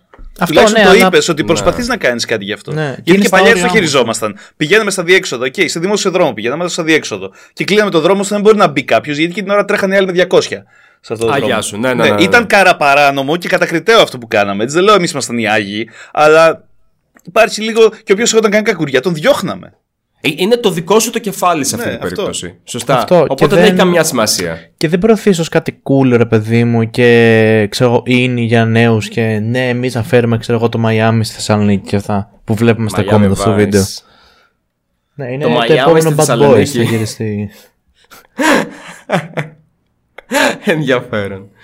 Uh, λοιπόν, αυτά... θέλουμε να προσθέσουμε κάτι άλλο. Αυτά, εγώ δεν έχω κάτι άλλο. Είπα, αφήνω μια ιδέα για να καλέσουμε άτομα που φαίνονται ηθικοί και λογικοί του χώρου, ρε παιδί μου, mm-hmm. σε μια κουβέντα στο μέλλον. Θα χαρώ πολύ. Να τα... Εγώ θα προτείνω, να... θα προτείνω να, να γίνει podcast, να οργανωθούν podcasts από άτομα τα οποία είναι μέσα στο χώρο. Και να πάμε εμείς ναι. καλεσμένοι εκεί. Εγώ θέλω να ρίξω, θέλω να ρίξω μια πρόσκληση αν, που, δεν νομίζω, που δεν νομίζω να παρακολουθεί τόσο, τόσο YouTube. Ε, είναι ηθοποιός, μηχανικός και παλιός κάγκουρας. Ποιος? Ο, ο Αλέξ ο Λιβανάς. Θες να φέρεις το Λιβανά στο ένας και ένας και άλλος θα, ένας. Θα του κάνω με, θα του ρίξω μια, θα του στείλω ένα μήνυμα. Το ξέρετε καταρχάς ποιος είναι? Όχι, ναι, αυτό ναι, γκουγκλάρω ναι. από την αλήθεια, ναι. αλλά δεν είμαι και... δεν φημίζουμε για τις γνώσεις. Ως ηθοποιό τον ξέρω. Ναι. Είναι, ε, ε, έχετε δει Moto Addict? Ναι. Α, ναι, οκ. Okay. Μηχα... Ναι, ο μηχανικός. Ναι, ο ναι, ναι, εντάξει, όχι, είδα, τη... είδα φάτσα στο Google και κατάλαβα ποιο λες. Ναι, okay. Αυτός, αυτός, αυτός. Yes. Πραγματικά, oh. ε, αν, τον είχα, αν τον είχα σε podcast, έχω να του κάνω τόσες πολλές ερωτήσεις. Fanboy. Είναι ενδιαφέρον. Ε, ε, actually, υπάρχει ένας πολύ συγκεκριμένος άνθρωπος στην Ελλάδα που μπορεί να έρθει, ο Αβέρης. Για όσους ασχολούνται με το χώρο δεν ξέρουν. Ε. Εντάξει, Αβέρης. Παίζεις να έρθεις. Αυτό. Ε, αλλά να... είναι και λίγο iconic πια, ξέρεις. Ναι. Είναι εκείνος ο χαρούμενος παππούς, ρε παιδί μου, πια που κράζει. Αλλά μιλάμε για Αβέρης, όσοι δεν ξέρουν γρήγορα, ένας οδηγός αγώνων του ογδόντα, νομίζω ήταν τα καλές το εποχές. Mm-hmm. Και ήταν και όλος χαρακτηριστικός, ρε παιδί μου, για το πόσους τούμπες έφερνε σε αγώνες και τέτοια. Και τώρα έχει διάφορες σχολές ασφαλούς οδήγησης. Γενικότερα βγαίνει πάρα πολύ στη τηλεόραση και τονίζει τους κινδύνους, το αλκοόλ στην οδήγηση, το μη φορά ζώνη και τα σχετικά. Και κάνει έναν δικό του ιερό καλό πόλεμο ως προς την ασφάλεια την οδική στην Ελλάδα. Οκ. Okay. Κοίταξε, μπορούμε να... μπορούμε να φέρουμε κάποιον και να μιλήσουμε και για αυτά. Γενικώς θέλω να κάνουμε, κοίτα μου αρέσει να κάνουμε χαλαρά, χαλαρά θεματάκια στον ένας και ένας. Για να είμαι ειλικρινής. Τρία Φωνά... χρόνια μετά και κάτι. Φωνάξε τον Nick the Greek. Α, άμα θέλει, λες να θέλει. Έλα, κάνουμε πρόσκληση. Άμα θέλεις μπορείς να έρθεις. Ε, κοίτα, αυτό που αν θέλετε μπορώ να τον φέρω εδώ στη, στη, να τον θέσω στην καρέκλα μου. Να σας μιλήσει με το ζόρι. Μένεις κοντά του σχετικά, σωστά? Το έχω. Ωραία. Νίκ, Νίκ, ο, ο Δημήτρης είναι πραγματικά κτήνος. Πώς ξεκινάς μια έτσι καλή πρόταση για συνεργασία, λοιπόν. Είναι, κοίτα, θα έρθεις στο ένας και ένας. Είναι, είναι τέσσερις φορές όσο είμαι εγώ σε όγκος, okay. Οπότε εγώ, εγώ απλά θα έλεγα ναι, φίλε. Δεν ξέρω. Λοιπόν. Μπορούμε okay. να βγάλουμε βίντεο εδώ που είμαστε κοντά. Πάρω το, το Θοδόρο και πάω αγοράσω ένα κράνος. Κοίταξε, μπορεί, μπορεί και όλος ο άνθρωπος να... Κοίτα, μπορεί να δει το επεισόδιο του ένας και ένας και να πει ρε ξέρεις κάτι, δεν το είχα σκεφτεί καθόλου. Ε, μπορεί. Για να είμαι ειλικρινής, τον έκοψε για αυτό το είδος. Ότι το έκανε. Ε, παίζει να έβγαλε ναι. αυτά τα βίντεο αυτός ο άνθρωπος με την, ε, με την αντίληψη ότι το δουν πέντε άτομα. Ναι, ναι, ναι. Ε, πραγματικά το πιστεύω αυτό. Ε, βέβαια, ε, εμένα αυτό που με ενόχλησε πραγματικά και το σκέφτηκα. Αυτό που με ενόχλησε ήταν στο βίντεο το. Το Part ένα, το πρώτο τελευταίο βίντεο τώρα που βγάζουμε το, αυτό το, που γράφουμε αυτό το podcast, είναι mm-hmm. ότι ξεκινάει και λέει αυτά τα λόγια ότι παιδιά, σας ευχαριστώ πάρα πολύ για την αγάπη σας, για αυτό που κάνω, θα συνεχίσω. Ναι. Δηλαδή είδα ότι παίρνει traction και δεν αναφέρει παιδιά, βλακίες κάνω εδώ, έτσι, μην τα, μην τα βλέπω. Θα, θα το ήθελα αυτό να το δω, πάλι θα ήταν κατακριτέο, αλλά τουλάχιστον θα έλεγα: OK, έχει λίγο εγκέφαλο στο κεφάλι. Αυτή τη στιγμή δεν μου δίνει δείγματα. Είναι ο τρόπος που δουλεύει το YouTube. Ναι. Κάνεις κάτι το οποίο είναι extreme, σου λένε ναι. μπράβο, έκανες κάτι extreme και το έκανες στην κάμερα. Δεν σημαίνει ότι είναι κάτι καλό. Αυτό, ε, αυτό είναι το πρόβλημα με το να είσαι περιτριγυρισμένος από yes man. Αυτό είναι γενικό στο YouTube. Okay. Άμα σου λένε μπράβο, είσαι γαμάτος, ε, αυτό δεν είναι καλό. Αυτό είναι από τα χειρότερα πράγματα που μπορεί να συμβούν στο YouTube. Κοίταξε και ξεκάθαρα. Σε... ε, επειδή επειδή σου λένε πολλά λόγια και πολλά ακούγονται, ναι. αυτό το συνέχισε και όλα αυτά, θα το δεις επίσης και σε. Και σε κόρσο κοιτάς. Ρε εσύ ξέρεις οπότε, τι. Οπότε δε, δεν είναι κάτι το οποίο επειδή στο λέει ένας δύο πρέπει να το κάνεις. Ναι. Μα το πρόβλημα είναι ότι ε, θα μπορούσε να το ανεβάζει για πέντε άτομα και πέρα ότι θα μπορούσε να σβήσει, αν δει την δημοσιότητα κάποια βίντεο και να αλλάξει λίγο το υλικό του, θα μπορούσε να σου πει κάτι, ξέρεις κάτι. Έχω τον gear, ρε παιδί μου, πάνω να το κάνω σε ένα χώμα. Από εδώ και πέρα το κανάλι μου θα είναι μαλακίες στο χώμα. Που it's okay for me, έτσι. Είναι με εκατό τοις εκατό μέσα. Αλλά ας πούμε, εγώ βλέπω κάποια comment που τον επιβραβεύουν και αυτά που απαντάει είναι χαχά, σε ευχαριστώ πάρα πολύ. Ξέρω ότι, ό,τι καλύτερο μπορούσα να ακούσω. Ε, είναι, θα υπάρξει συνέχεια, εννοείται. Τι είπες? Πραγματικά, πραγματικά πιστεύω ότι φταίει το γεγονός. Πέρασε και ένα σκάκουρος απ' έξω. Φταίει το γεγονός ότι. Σαν. Λες δεν είναι αυτός. Μπα ψάχνω. Θα πάρω την καραμπίνα. ε, εγώ δεν είμαι κτήνος, οπότε βασίζομαι πάνω σε όπλα. Λοιπόν, α, έτσι πάει. Εγώ πιστεύω ότι από μόνο του το community θα έπρεπε Θα έπρεπε το community, ρε παιδί μου, του motovlogging λίγο παραπάνω να έχουν τέτοια άτομα από κοντά. Διότι αυτός ο άνθρωπος δεν, δεν το κάνει αυτό εδώ και πάρα πολύ καιρό. Οπότε καταλαβαίνω πόσο πριν από ένα χρόνο άρχισε το κανάλι. Νομίζω πριν έντεκα μήνες ήταν το πρώτο βίντεο που ανέβασε, ναι. Ωραία, τέλεια. Ε, το μπαμ το έκανε τώρα. Τώρα το έκανε πριν εβδομάδες. Ναι. Τέλεια. Για να δώσουμε ελαφρυντικό στο motovlogging το community, μην πούμε ότι τους κάνουμε κολλάω τώρα, παιδιά, δεν τα είδατε αυτά από την κοινότητά σας, την αυτά που βγάζετε. Όχι, ναι, όχι, ναι, ναι. Τους ότι... κολλά, δεν τους κάνω κολλάω. Οι motovloggers είναι λιγότερο νερντάκια από εμάς, τους gamers που είμαστε όλη μέρα καρφωμένοι και κοιτάμε τι έβγαλε ποιος. Okay. Α, εξαρτάται. Κάποιοι, ναι. κάποιοι είναι nerds. Κάποιοι είναι, nerds. Ας το αναφέρουμε αυτό το κομμάτι ότι είναι αλλού το νερντάκι. Μπορεί αυτή τη στιγμή να κατσαβιδώνει περισσότερο από το αν κάθεται στον υπολογιστή τους. Αυτό θα, θα αναφέρω. Κοιτάξτε, δεν το, λέω, δεν το λέω για κακό. Δεν το λέω για κακό. Εγώ λέω το ότι yeah. ρε παιδί μου τώρα αυτή τη στιγμή. Δηλαδή κάτι παρόμοιο είχε γίνει πρόσφατα και στο car community. Okay, εδώ πέρα. Το ελληνικό το car community. Είχα μιλήσει γι' αυτό στα νέα και πρόσεξε. Μία που μίλησα γι' αυτό στα νέα και έγινε λίγο το μπαμ, γιατί είχε πιάσει θυμάμαι το πόσο εξήντα χιλιάδες το, το βίντεο με τα νέα εκείνα. Έκανε ένα μικρό έτσι μπαμ και κατευθείαν μόνο το car community μαζεύτηκαν και το συγκεκριμένο θέμα το οποίο υπήρχε το έλυσαν. Αλλά πολύ αποτελεσματικά. Κάναν detune το αρ εξ οκτώ του πάνω το end. uh, όχι, όχι ακριβώς. Αυτό είναι αστείο, Παναγιώτη. Μουά, μουά. Ναι, ωραία. Κοίτα, να σου πω κάτι. Όχι, όχι, αλλά είχε σχέση, είχε σχέση και με, και με τον Α, ναι, δένταλα. Για να είμαι ειλικρινής δεν το είδα. Χίλια συγγνώμη. Έπεσα μέσα. Ε, θα στείλαμε τα στείλαμε. Κατάλαβα. Θα σου πω, κοίτα, απ' την άλλη μεταξύ, δεν μπορείς να πεις σε ένα community ότι δεν κάνει καλά τη δουλειά του επειδή δεν μαζεύει την κομπούλα του. Ξέρεις, δηλαδή. Ε, ε, εκεί μπορεί να μην έχει ασχοληθεί κάποιος με αυτό, ρε παιδί μου. Ως gaming ναι, community απλά... πρέπει να κάνουμε ένα βίντεο και να ζητάω συγγνώμη για πάρα πολλά πράγματα. Αλλά δεν καταλάβεις και αυτό. Ξέρεις τι γίνεται. Δεν το, δεν το λέω σε φάση δεν κάνετε καλά τη δουλειά σας, κάντε καλά τη δουλειά σας. Διότι ξέρω ότι υπάρχουν και άτομα μέσα στο community που δεν θέλουν να ασχοληθούν, mm. δεν θέλουν να πάρουν θέση. Το οποίο το καταλαβαίνω εκατό τοις εκατό. Okay. Ε, αλλά νομίζω πως θα έπρεπε έστω πίσω από τις κάμερες. Πίσω από τις κάμερες, οκ, okay, τελείως. Δεν λέω βγες κανένα βίντεο. Πίσω από τις κάμερες. Από τη στιγμή που δεν θέλουν. Να πιάσουν αυτά τα άτομα και να τους πούνε ότι. Εντάξει, ρε παιδί μου, μετά θα μας βλέπουν όλους έτσι. Μην το κάνεις, ρε αδελφέ, γιατί ξεστή. Είναι κρίμα για μας. Λάρα, ε, μου, κρίμα για εκείνους, αυτό το λέω. Σκέψω ότι κάποιοι κοιτάνε κάποια βίντεο τα οποία είναι κακά και λένε: OK, χαμένη υπόθεση, δεν θα ασχοληθώ καν με κάποιον που δεν πρόκειται να με ακούσει, ξέρω εγώ. Σκέψω και αυτή την εκδοχή, ξέρω εγώ. Και ότι προτιμώ τις πέντε ώρες που θα αναλώσω να πείσω κάποιον ότι κάνει μαλακίες, θα τις αφιερώσω ένα βίντεο να το κάνω καλύτερα. Παράδειγμα. Ναι, αλλά σκέψου, σκέψου αυτό, διότι και στο gaming, και εσύ Πατ και εσύ Δημήτρη, ασχολείστε με το gaming. Πόσες φορές έχει τύχει να κάνει ένας μια μαλακία, κάτι τελείως extreme σε κίνηση που έχει σχέση με το gaming για να πουλήσει, και μετά έρχονται σε εσάς από κάτω. Το ξέρεις αυτό, Δημήτρη. Mm. Έρχονται σε εσάς από κάτω μετά και γράφουνε. Κάνε και εσύ το χ ναι, πράγμα. Ναι, ναι. Εντάξει, ξέρετε. Ναι, απλά μετά γίνει εσύ ο περίεργος ο στραβός που λες, ε, είναι μαλακία αυτό το πράγμα. Ω, βρίζεις τον αγαπημένο μου YouTuber. Βλέ, ναι. Βλέπεις, αυτό συμβαίνει όταν τα αφήνεις. Όταν ναι. τα αφήνεις, συμβαίνει αυτό ακριβώς το πράγμα. Ναι, μωρέ, εντάξει, ή μπορείς απλά να μην δώσεις σημασία, ξέρω, σε αυτούς τους λίγους.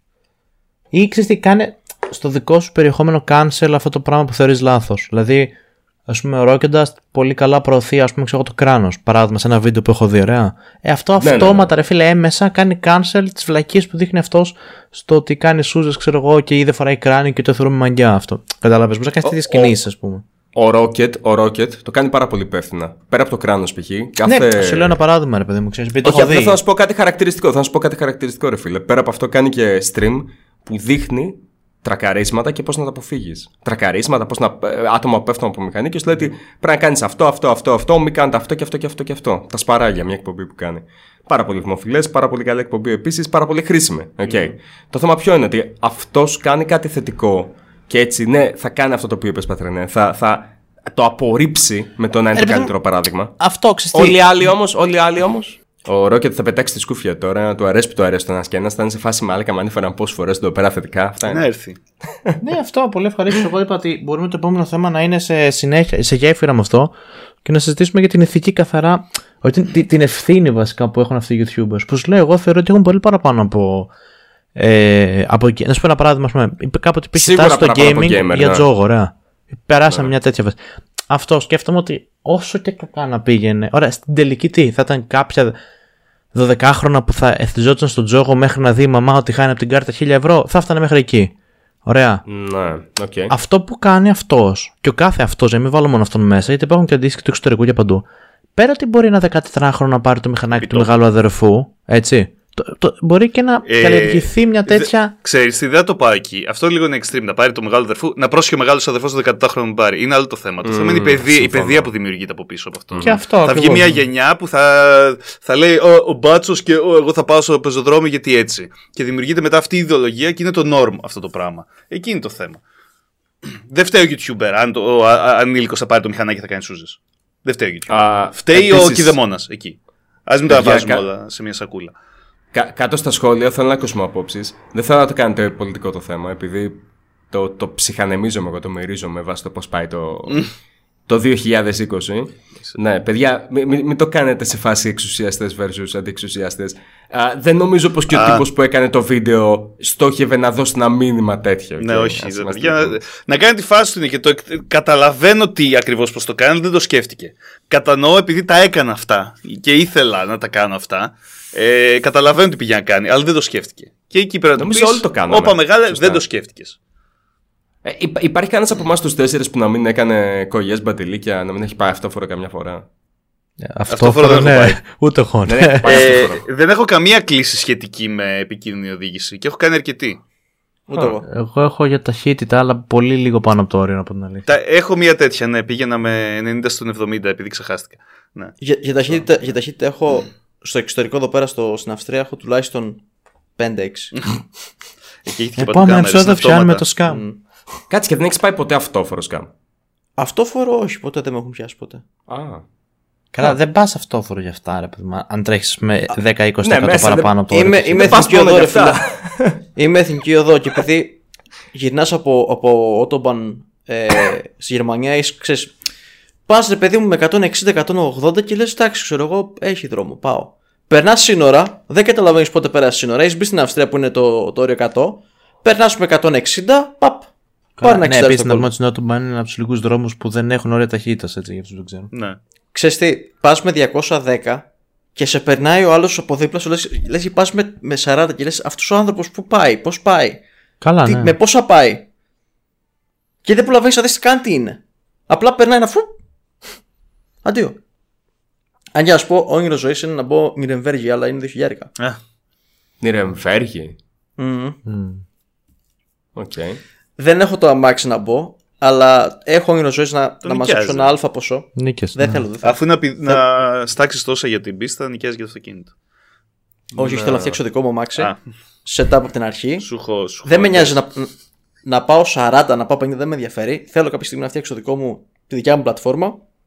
Να πάω εκεί πέρα, να δώσω λεφτά, να βγάλω και το αγωνιστικό δίπλωμα, να πάω. Δεν χρειάζεται, αγωνιστικό, δεν χρειάζεται αγωνιστικό. Αν είναι open track, δεν μπορεί να πει οποιοδήποτε. Ναι, στο open track όμως δεν μπορείς να τρέξεις, απαγορεύεται. Και αν ε, δημιουργήσει τύχημα είναι έξτρα. Έξτρα. Fine. Έξτρα. Σοβαρά. Πώς, ναι. Θέλει επαγγελματικό. Θε, μα, μια ασφαλής οδήγηση μπορεί να κάνει. Ένα course και είσαι έτοιμος λογικά. Εκτός στη Γερμανία έχουν κάτι. Μπορείς να μπει. Σε touring, μπορείς να πεις σε free Α, ναι. ε, κούρσα, αλλά απαγορεύεται να τρέξεις. Απαγορεύεται δηλαδή να, να στήσεις με κάποιον και να στήσετε γραμμές. Απαγορεύεται. Αυτό εννοείς. Ναι, οκ. Okay, ναι. ναι, ναι. Αλλά να γράψεις προσωπικά χρόνους μπορείς. Να πας προσωπικά, γρήγορα, ναι. Και προσωπικά νομίζω απαγορεύεται, μπορείς όμως να το κάνεις μέσω κάμερας και να το δεις μετά. Ναι, αυτό ακριβώς. Αυτό εννοώ χρόνο. Mm. Αυτό mm. για μένα είναι, είναι το. Αν δηλαδή, ας πούμε. Είχα λεφτά για αυτό το πράγμα, γιατί τώρα δεν παίζουν λεφτά για αυτό το πράγμα. Θα το έκανα. Αλλά το γουστάρω είναι, είναι ένα από τα όνειρα ζωής. Να το κάνω. Αυτό και όχι μόνο στην Νιρεμβέργη και, και στο Red Bull Ring. Γι' αυτό αυτή θέλω να πάω Λακούνα Σέκα. Είπες Red Bull Ring. Ναι. Έξω. Γιατί? Τι ωραία βλάκα.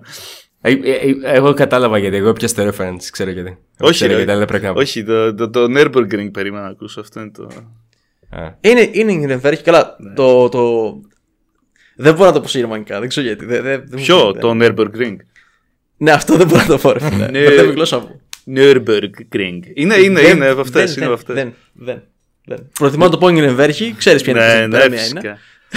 Όταν, και... όταν τα λες γερμανικά αυτά τα πράγματα, ε, άμα το πεις κιόλας και λιγάκι θυμωμένα, ε... φαίνεται λες και ετοιμάσαι να κάνεις blitz στην Πολωνία, ρε παιδί. Σταμάτα. Όχι, όχι. Δύο μέρες σου πάρε, Τζακ. Εννοώ. Είναι... είναι το όνειρο, ρε φίλε, κάθε, κάθε σωστού κάγκουρα. Όχι βλάχο κάγκουρα, κάθε σωστού κάγκουρα. Ε, το σχεδιάζαμε αυτό να το κάνουμε κάποια στιγμή. Κάποιοι πήγανε, αλλά το έξοδο δεν ήταν μεγάλο. Να πάμε και ο δικός με τα δικά μας αυτοκίνητα. Πρέπει να έχεις έξτρα λάστιχα, πρέπει να κάνεις σερβις στο αυτοκίνητο σου mm. εκεί, γιατί έχεις ταξίδι πίσω. Είναι, είναι πολύ μεγαλύτερο το έξοδο από το να μπεις δύο μέρες εκεί πέρα. Είναι, ειδικά τώρα με την κορώνα, νομίζω. Τώρα γίνεται... το ξεχνάμε με την κορώνα, εντάξει. Να, δεν υπάρχουν αυτά. Mm. Anyway, λοιπόν, α, να σας πω, θέλετε να πάμε προς το κλείσιμο. Ωραία συζήτηση κάναμε, νομίζω... Ναι, ναι. Νομίζω ότι το καλύψαμε. Ναι, ναι, ναι. Λοιπόν, αυτό ήταν ένα ακόμα επεισόδιο. Ένας και ένας ανοίγει παρένθεση και άλλος ένας κλείνει παρένθεση.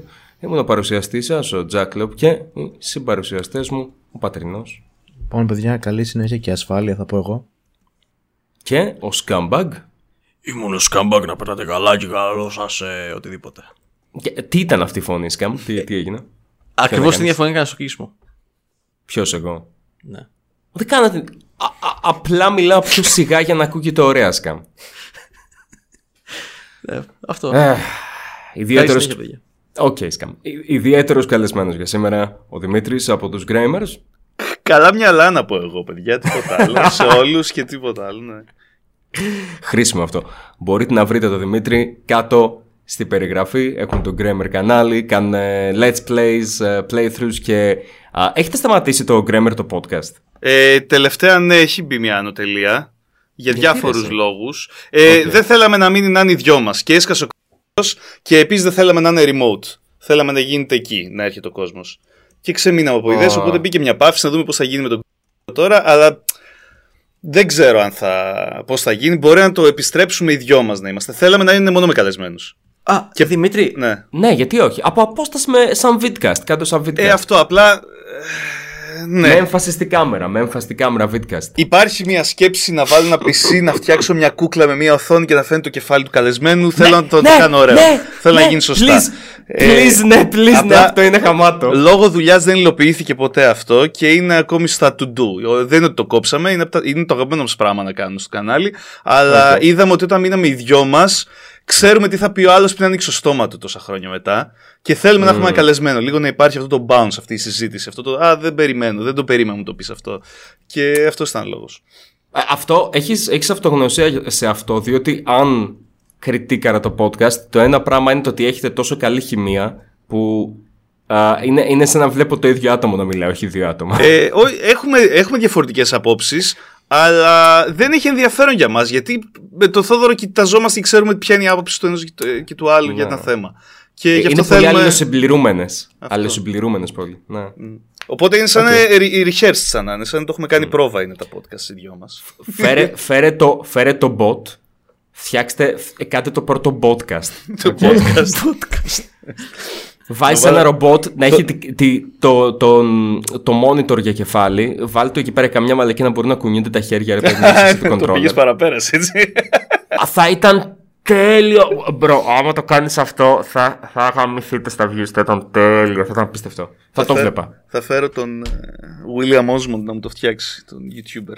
Όσοι το ξέρετε, γράψτε σχόλιο, σας πάω πάρα πολύ. Okay. Μπορούμε, μπορούμε κάπως να κάνουμε ένα, ένα podcast κορ, Κορτάνα, Σίρι και Αλέξα. ε, το έχουν κάνει αυτό. Αυτό θα είναι το σωστό podcast. Μπαίνουν σε λούπα συνήθως οι μαλακισμένες. το, το θέμα είναι να τα βάλει. Ναι, όντως μπαίνουν σε λούπα γιατί ξέρεις, απαντάει το ένα στο άλλο. Πρέπει να το κάνεις με τέτοιο τρόπο που να έχεις κάποια έι άι. Θα το βλέπω αυτό, θα έχει φάση. Mm. Λες να υπάρχει. Ε, θα φτιάχνανε δικιά τους γλώσσα. Ναι, το, το άλλο το πρόβλημα για να κάνεις κάτι τέτοιο, δεν, ακόμη δεν υπάρχουν όλα αυτά τα έι άι στα ελληνικά και θα αργήσουν πάρα πολύ από το κόβω. Οπότε πρέπει να το κάνεις στα αγγλικά. Ξέρεις τι ήθελα. Ωραία, λοιπόν. Ε, ήταν να πάμε για κλείσμα, δεν πειράζει λιγάκι. Αυτό είναι έξτρα ένας και ένας. Είναι ένας και ένας και άλλος ένας, όλο αυτό υψωμένο στο ένα. Λοιπόν, οκ. Okay. Okay, λοιπόν, αυτό θα ακουστεί πάρα πολύ περίεργο. Αλλά Δημήτρη, νομίζω πως εσύ. Θα με καταλάβεις και θα μου πεις εσύ που σου ακούγεται, γιατί εσύ είσαι προγραμματιστής. Οκ, okay, θέλω να κάνω ένα. Θα ρίξω λιγάκι τους τόνους τώρα, αλλά επειδή ρε παιδί μου, ξέρεις, η, η, η ζωή έχει τα πάνω και τα, τα κάτω και τα πάνω της και όλα αυτά, ρε παιδί μου. Και δεν θα είμαστε για πάντα εδώ και όλα αυτά. Θέλω να κάνω ένα έι άι με εμένα. Πώς μπορεί να γίνει αυτό? Τι είναι έι άι? Τζακ Λεο έι άι. Ε... Μπορούμε. Σε τι, τι, ποιο θα είναι το θέμα, το απλή κουβέντα, θα είναι discussion bot, θα είναι ψυχολόγος bot? Γιατί υπάρχουν έτοιμα. Παίζει ένα ενδεχόμενο να μπορείς να σπαταλήσεις χρόνο, να ηχογραφήσεις τη φωνή σου για text-to-speech, mm-hmm. ίσως να χρειαστεί να πρέπει να αγοράσεις ένα έι πι άι okay. ε, για να το χρησιμοποιήσεις, να ηχογραφήσεις κάποιες συγκεκριμένες λέξεις, φράσεις κλπ. Της φωνής σου και να κάνει text-to-speech μετά αυτό το, ρομπο, το bot, το οποίο μπορεί να υπάρχει και open source, να, ένα chatbot απλό, και να μιλάει με τη φωνή σου. Θα ακούγεται λίγο ρομποτικά, αλλά όσο καλύτερη δουλειά κάνεις στο recording, τόσο πιο καθαρά θα ακούγεται. Καλό αυτό. Αυτό θα με ενδιαφέρε. Ε, έχει έτοιμα. Απλά πρέπει να, να πληρώσεις λογικά ή συνδρομητικά θα γίνει αυτό, ή νομίζω το αγοράζεις one-off. Δεν είναι μικρή τιμή. Mm. Αλλά έχω καιρό να το ψάξω. Ναι, το φαντάζομαι. Το φαντάζομαι. Παλιά, ας πούμε, ε, που δούλευα σε συστήματα αναγγελίας στα λεωφορεία, σε αστικά γενικά, κοιτούσαμε αυτό το ενδεχόμενο, να έχουμε text-to-speech, ώστε να μην χρειάζεται να έχουμε ηθοποιό να γράφει τα κείμενα, επόμενη στάση κλπ. Και, και ήταν καλό το κόστος για εταιρεία. Κατάλαβα. Ναι, αλλά έχει πολλά okay. χρόνια, έχει πάνω από έξι χρόνια που το είχα ψάξει. Οπότε μπορεί να έχουν αλλάξει τα, τα κριτήρια τώρα. Α, απλά θέλω, θέλω να βρω με ποιον τρόπο μπορώ να, να συνεχίσουμε το Jack Lab όταν θα υπάρχει ο Jack Lab, θα δούμε. Ξέρεις ότι δεν είναι τόσο έξυπνο το ρομποτάκι. Δεν πειράζει, δεν είμαι τόσο έξυπνος και εγώ. Και δεν σου κάνω απλά κοπλιμέντο, δεν καθόλεξω. Λοιπόν, okay. ελπίζω να απολαύσατε την ακόμα ένας και ένας. Τα λέμε στο επόμενο επεισόδιο και μέχρι τότε, καλή σας συνέχεια και γεια σας. Bye. Bye. Bye.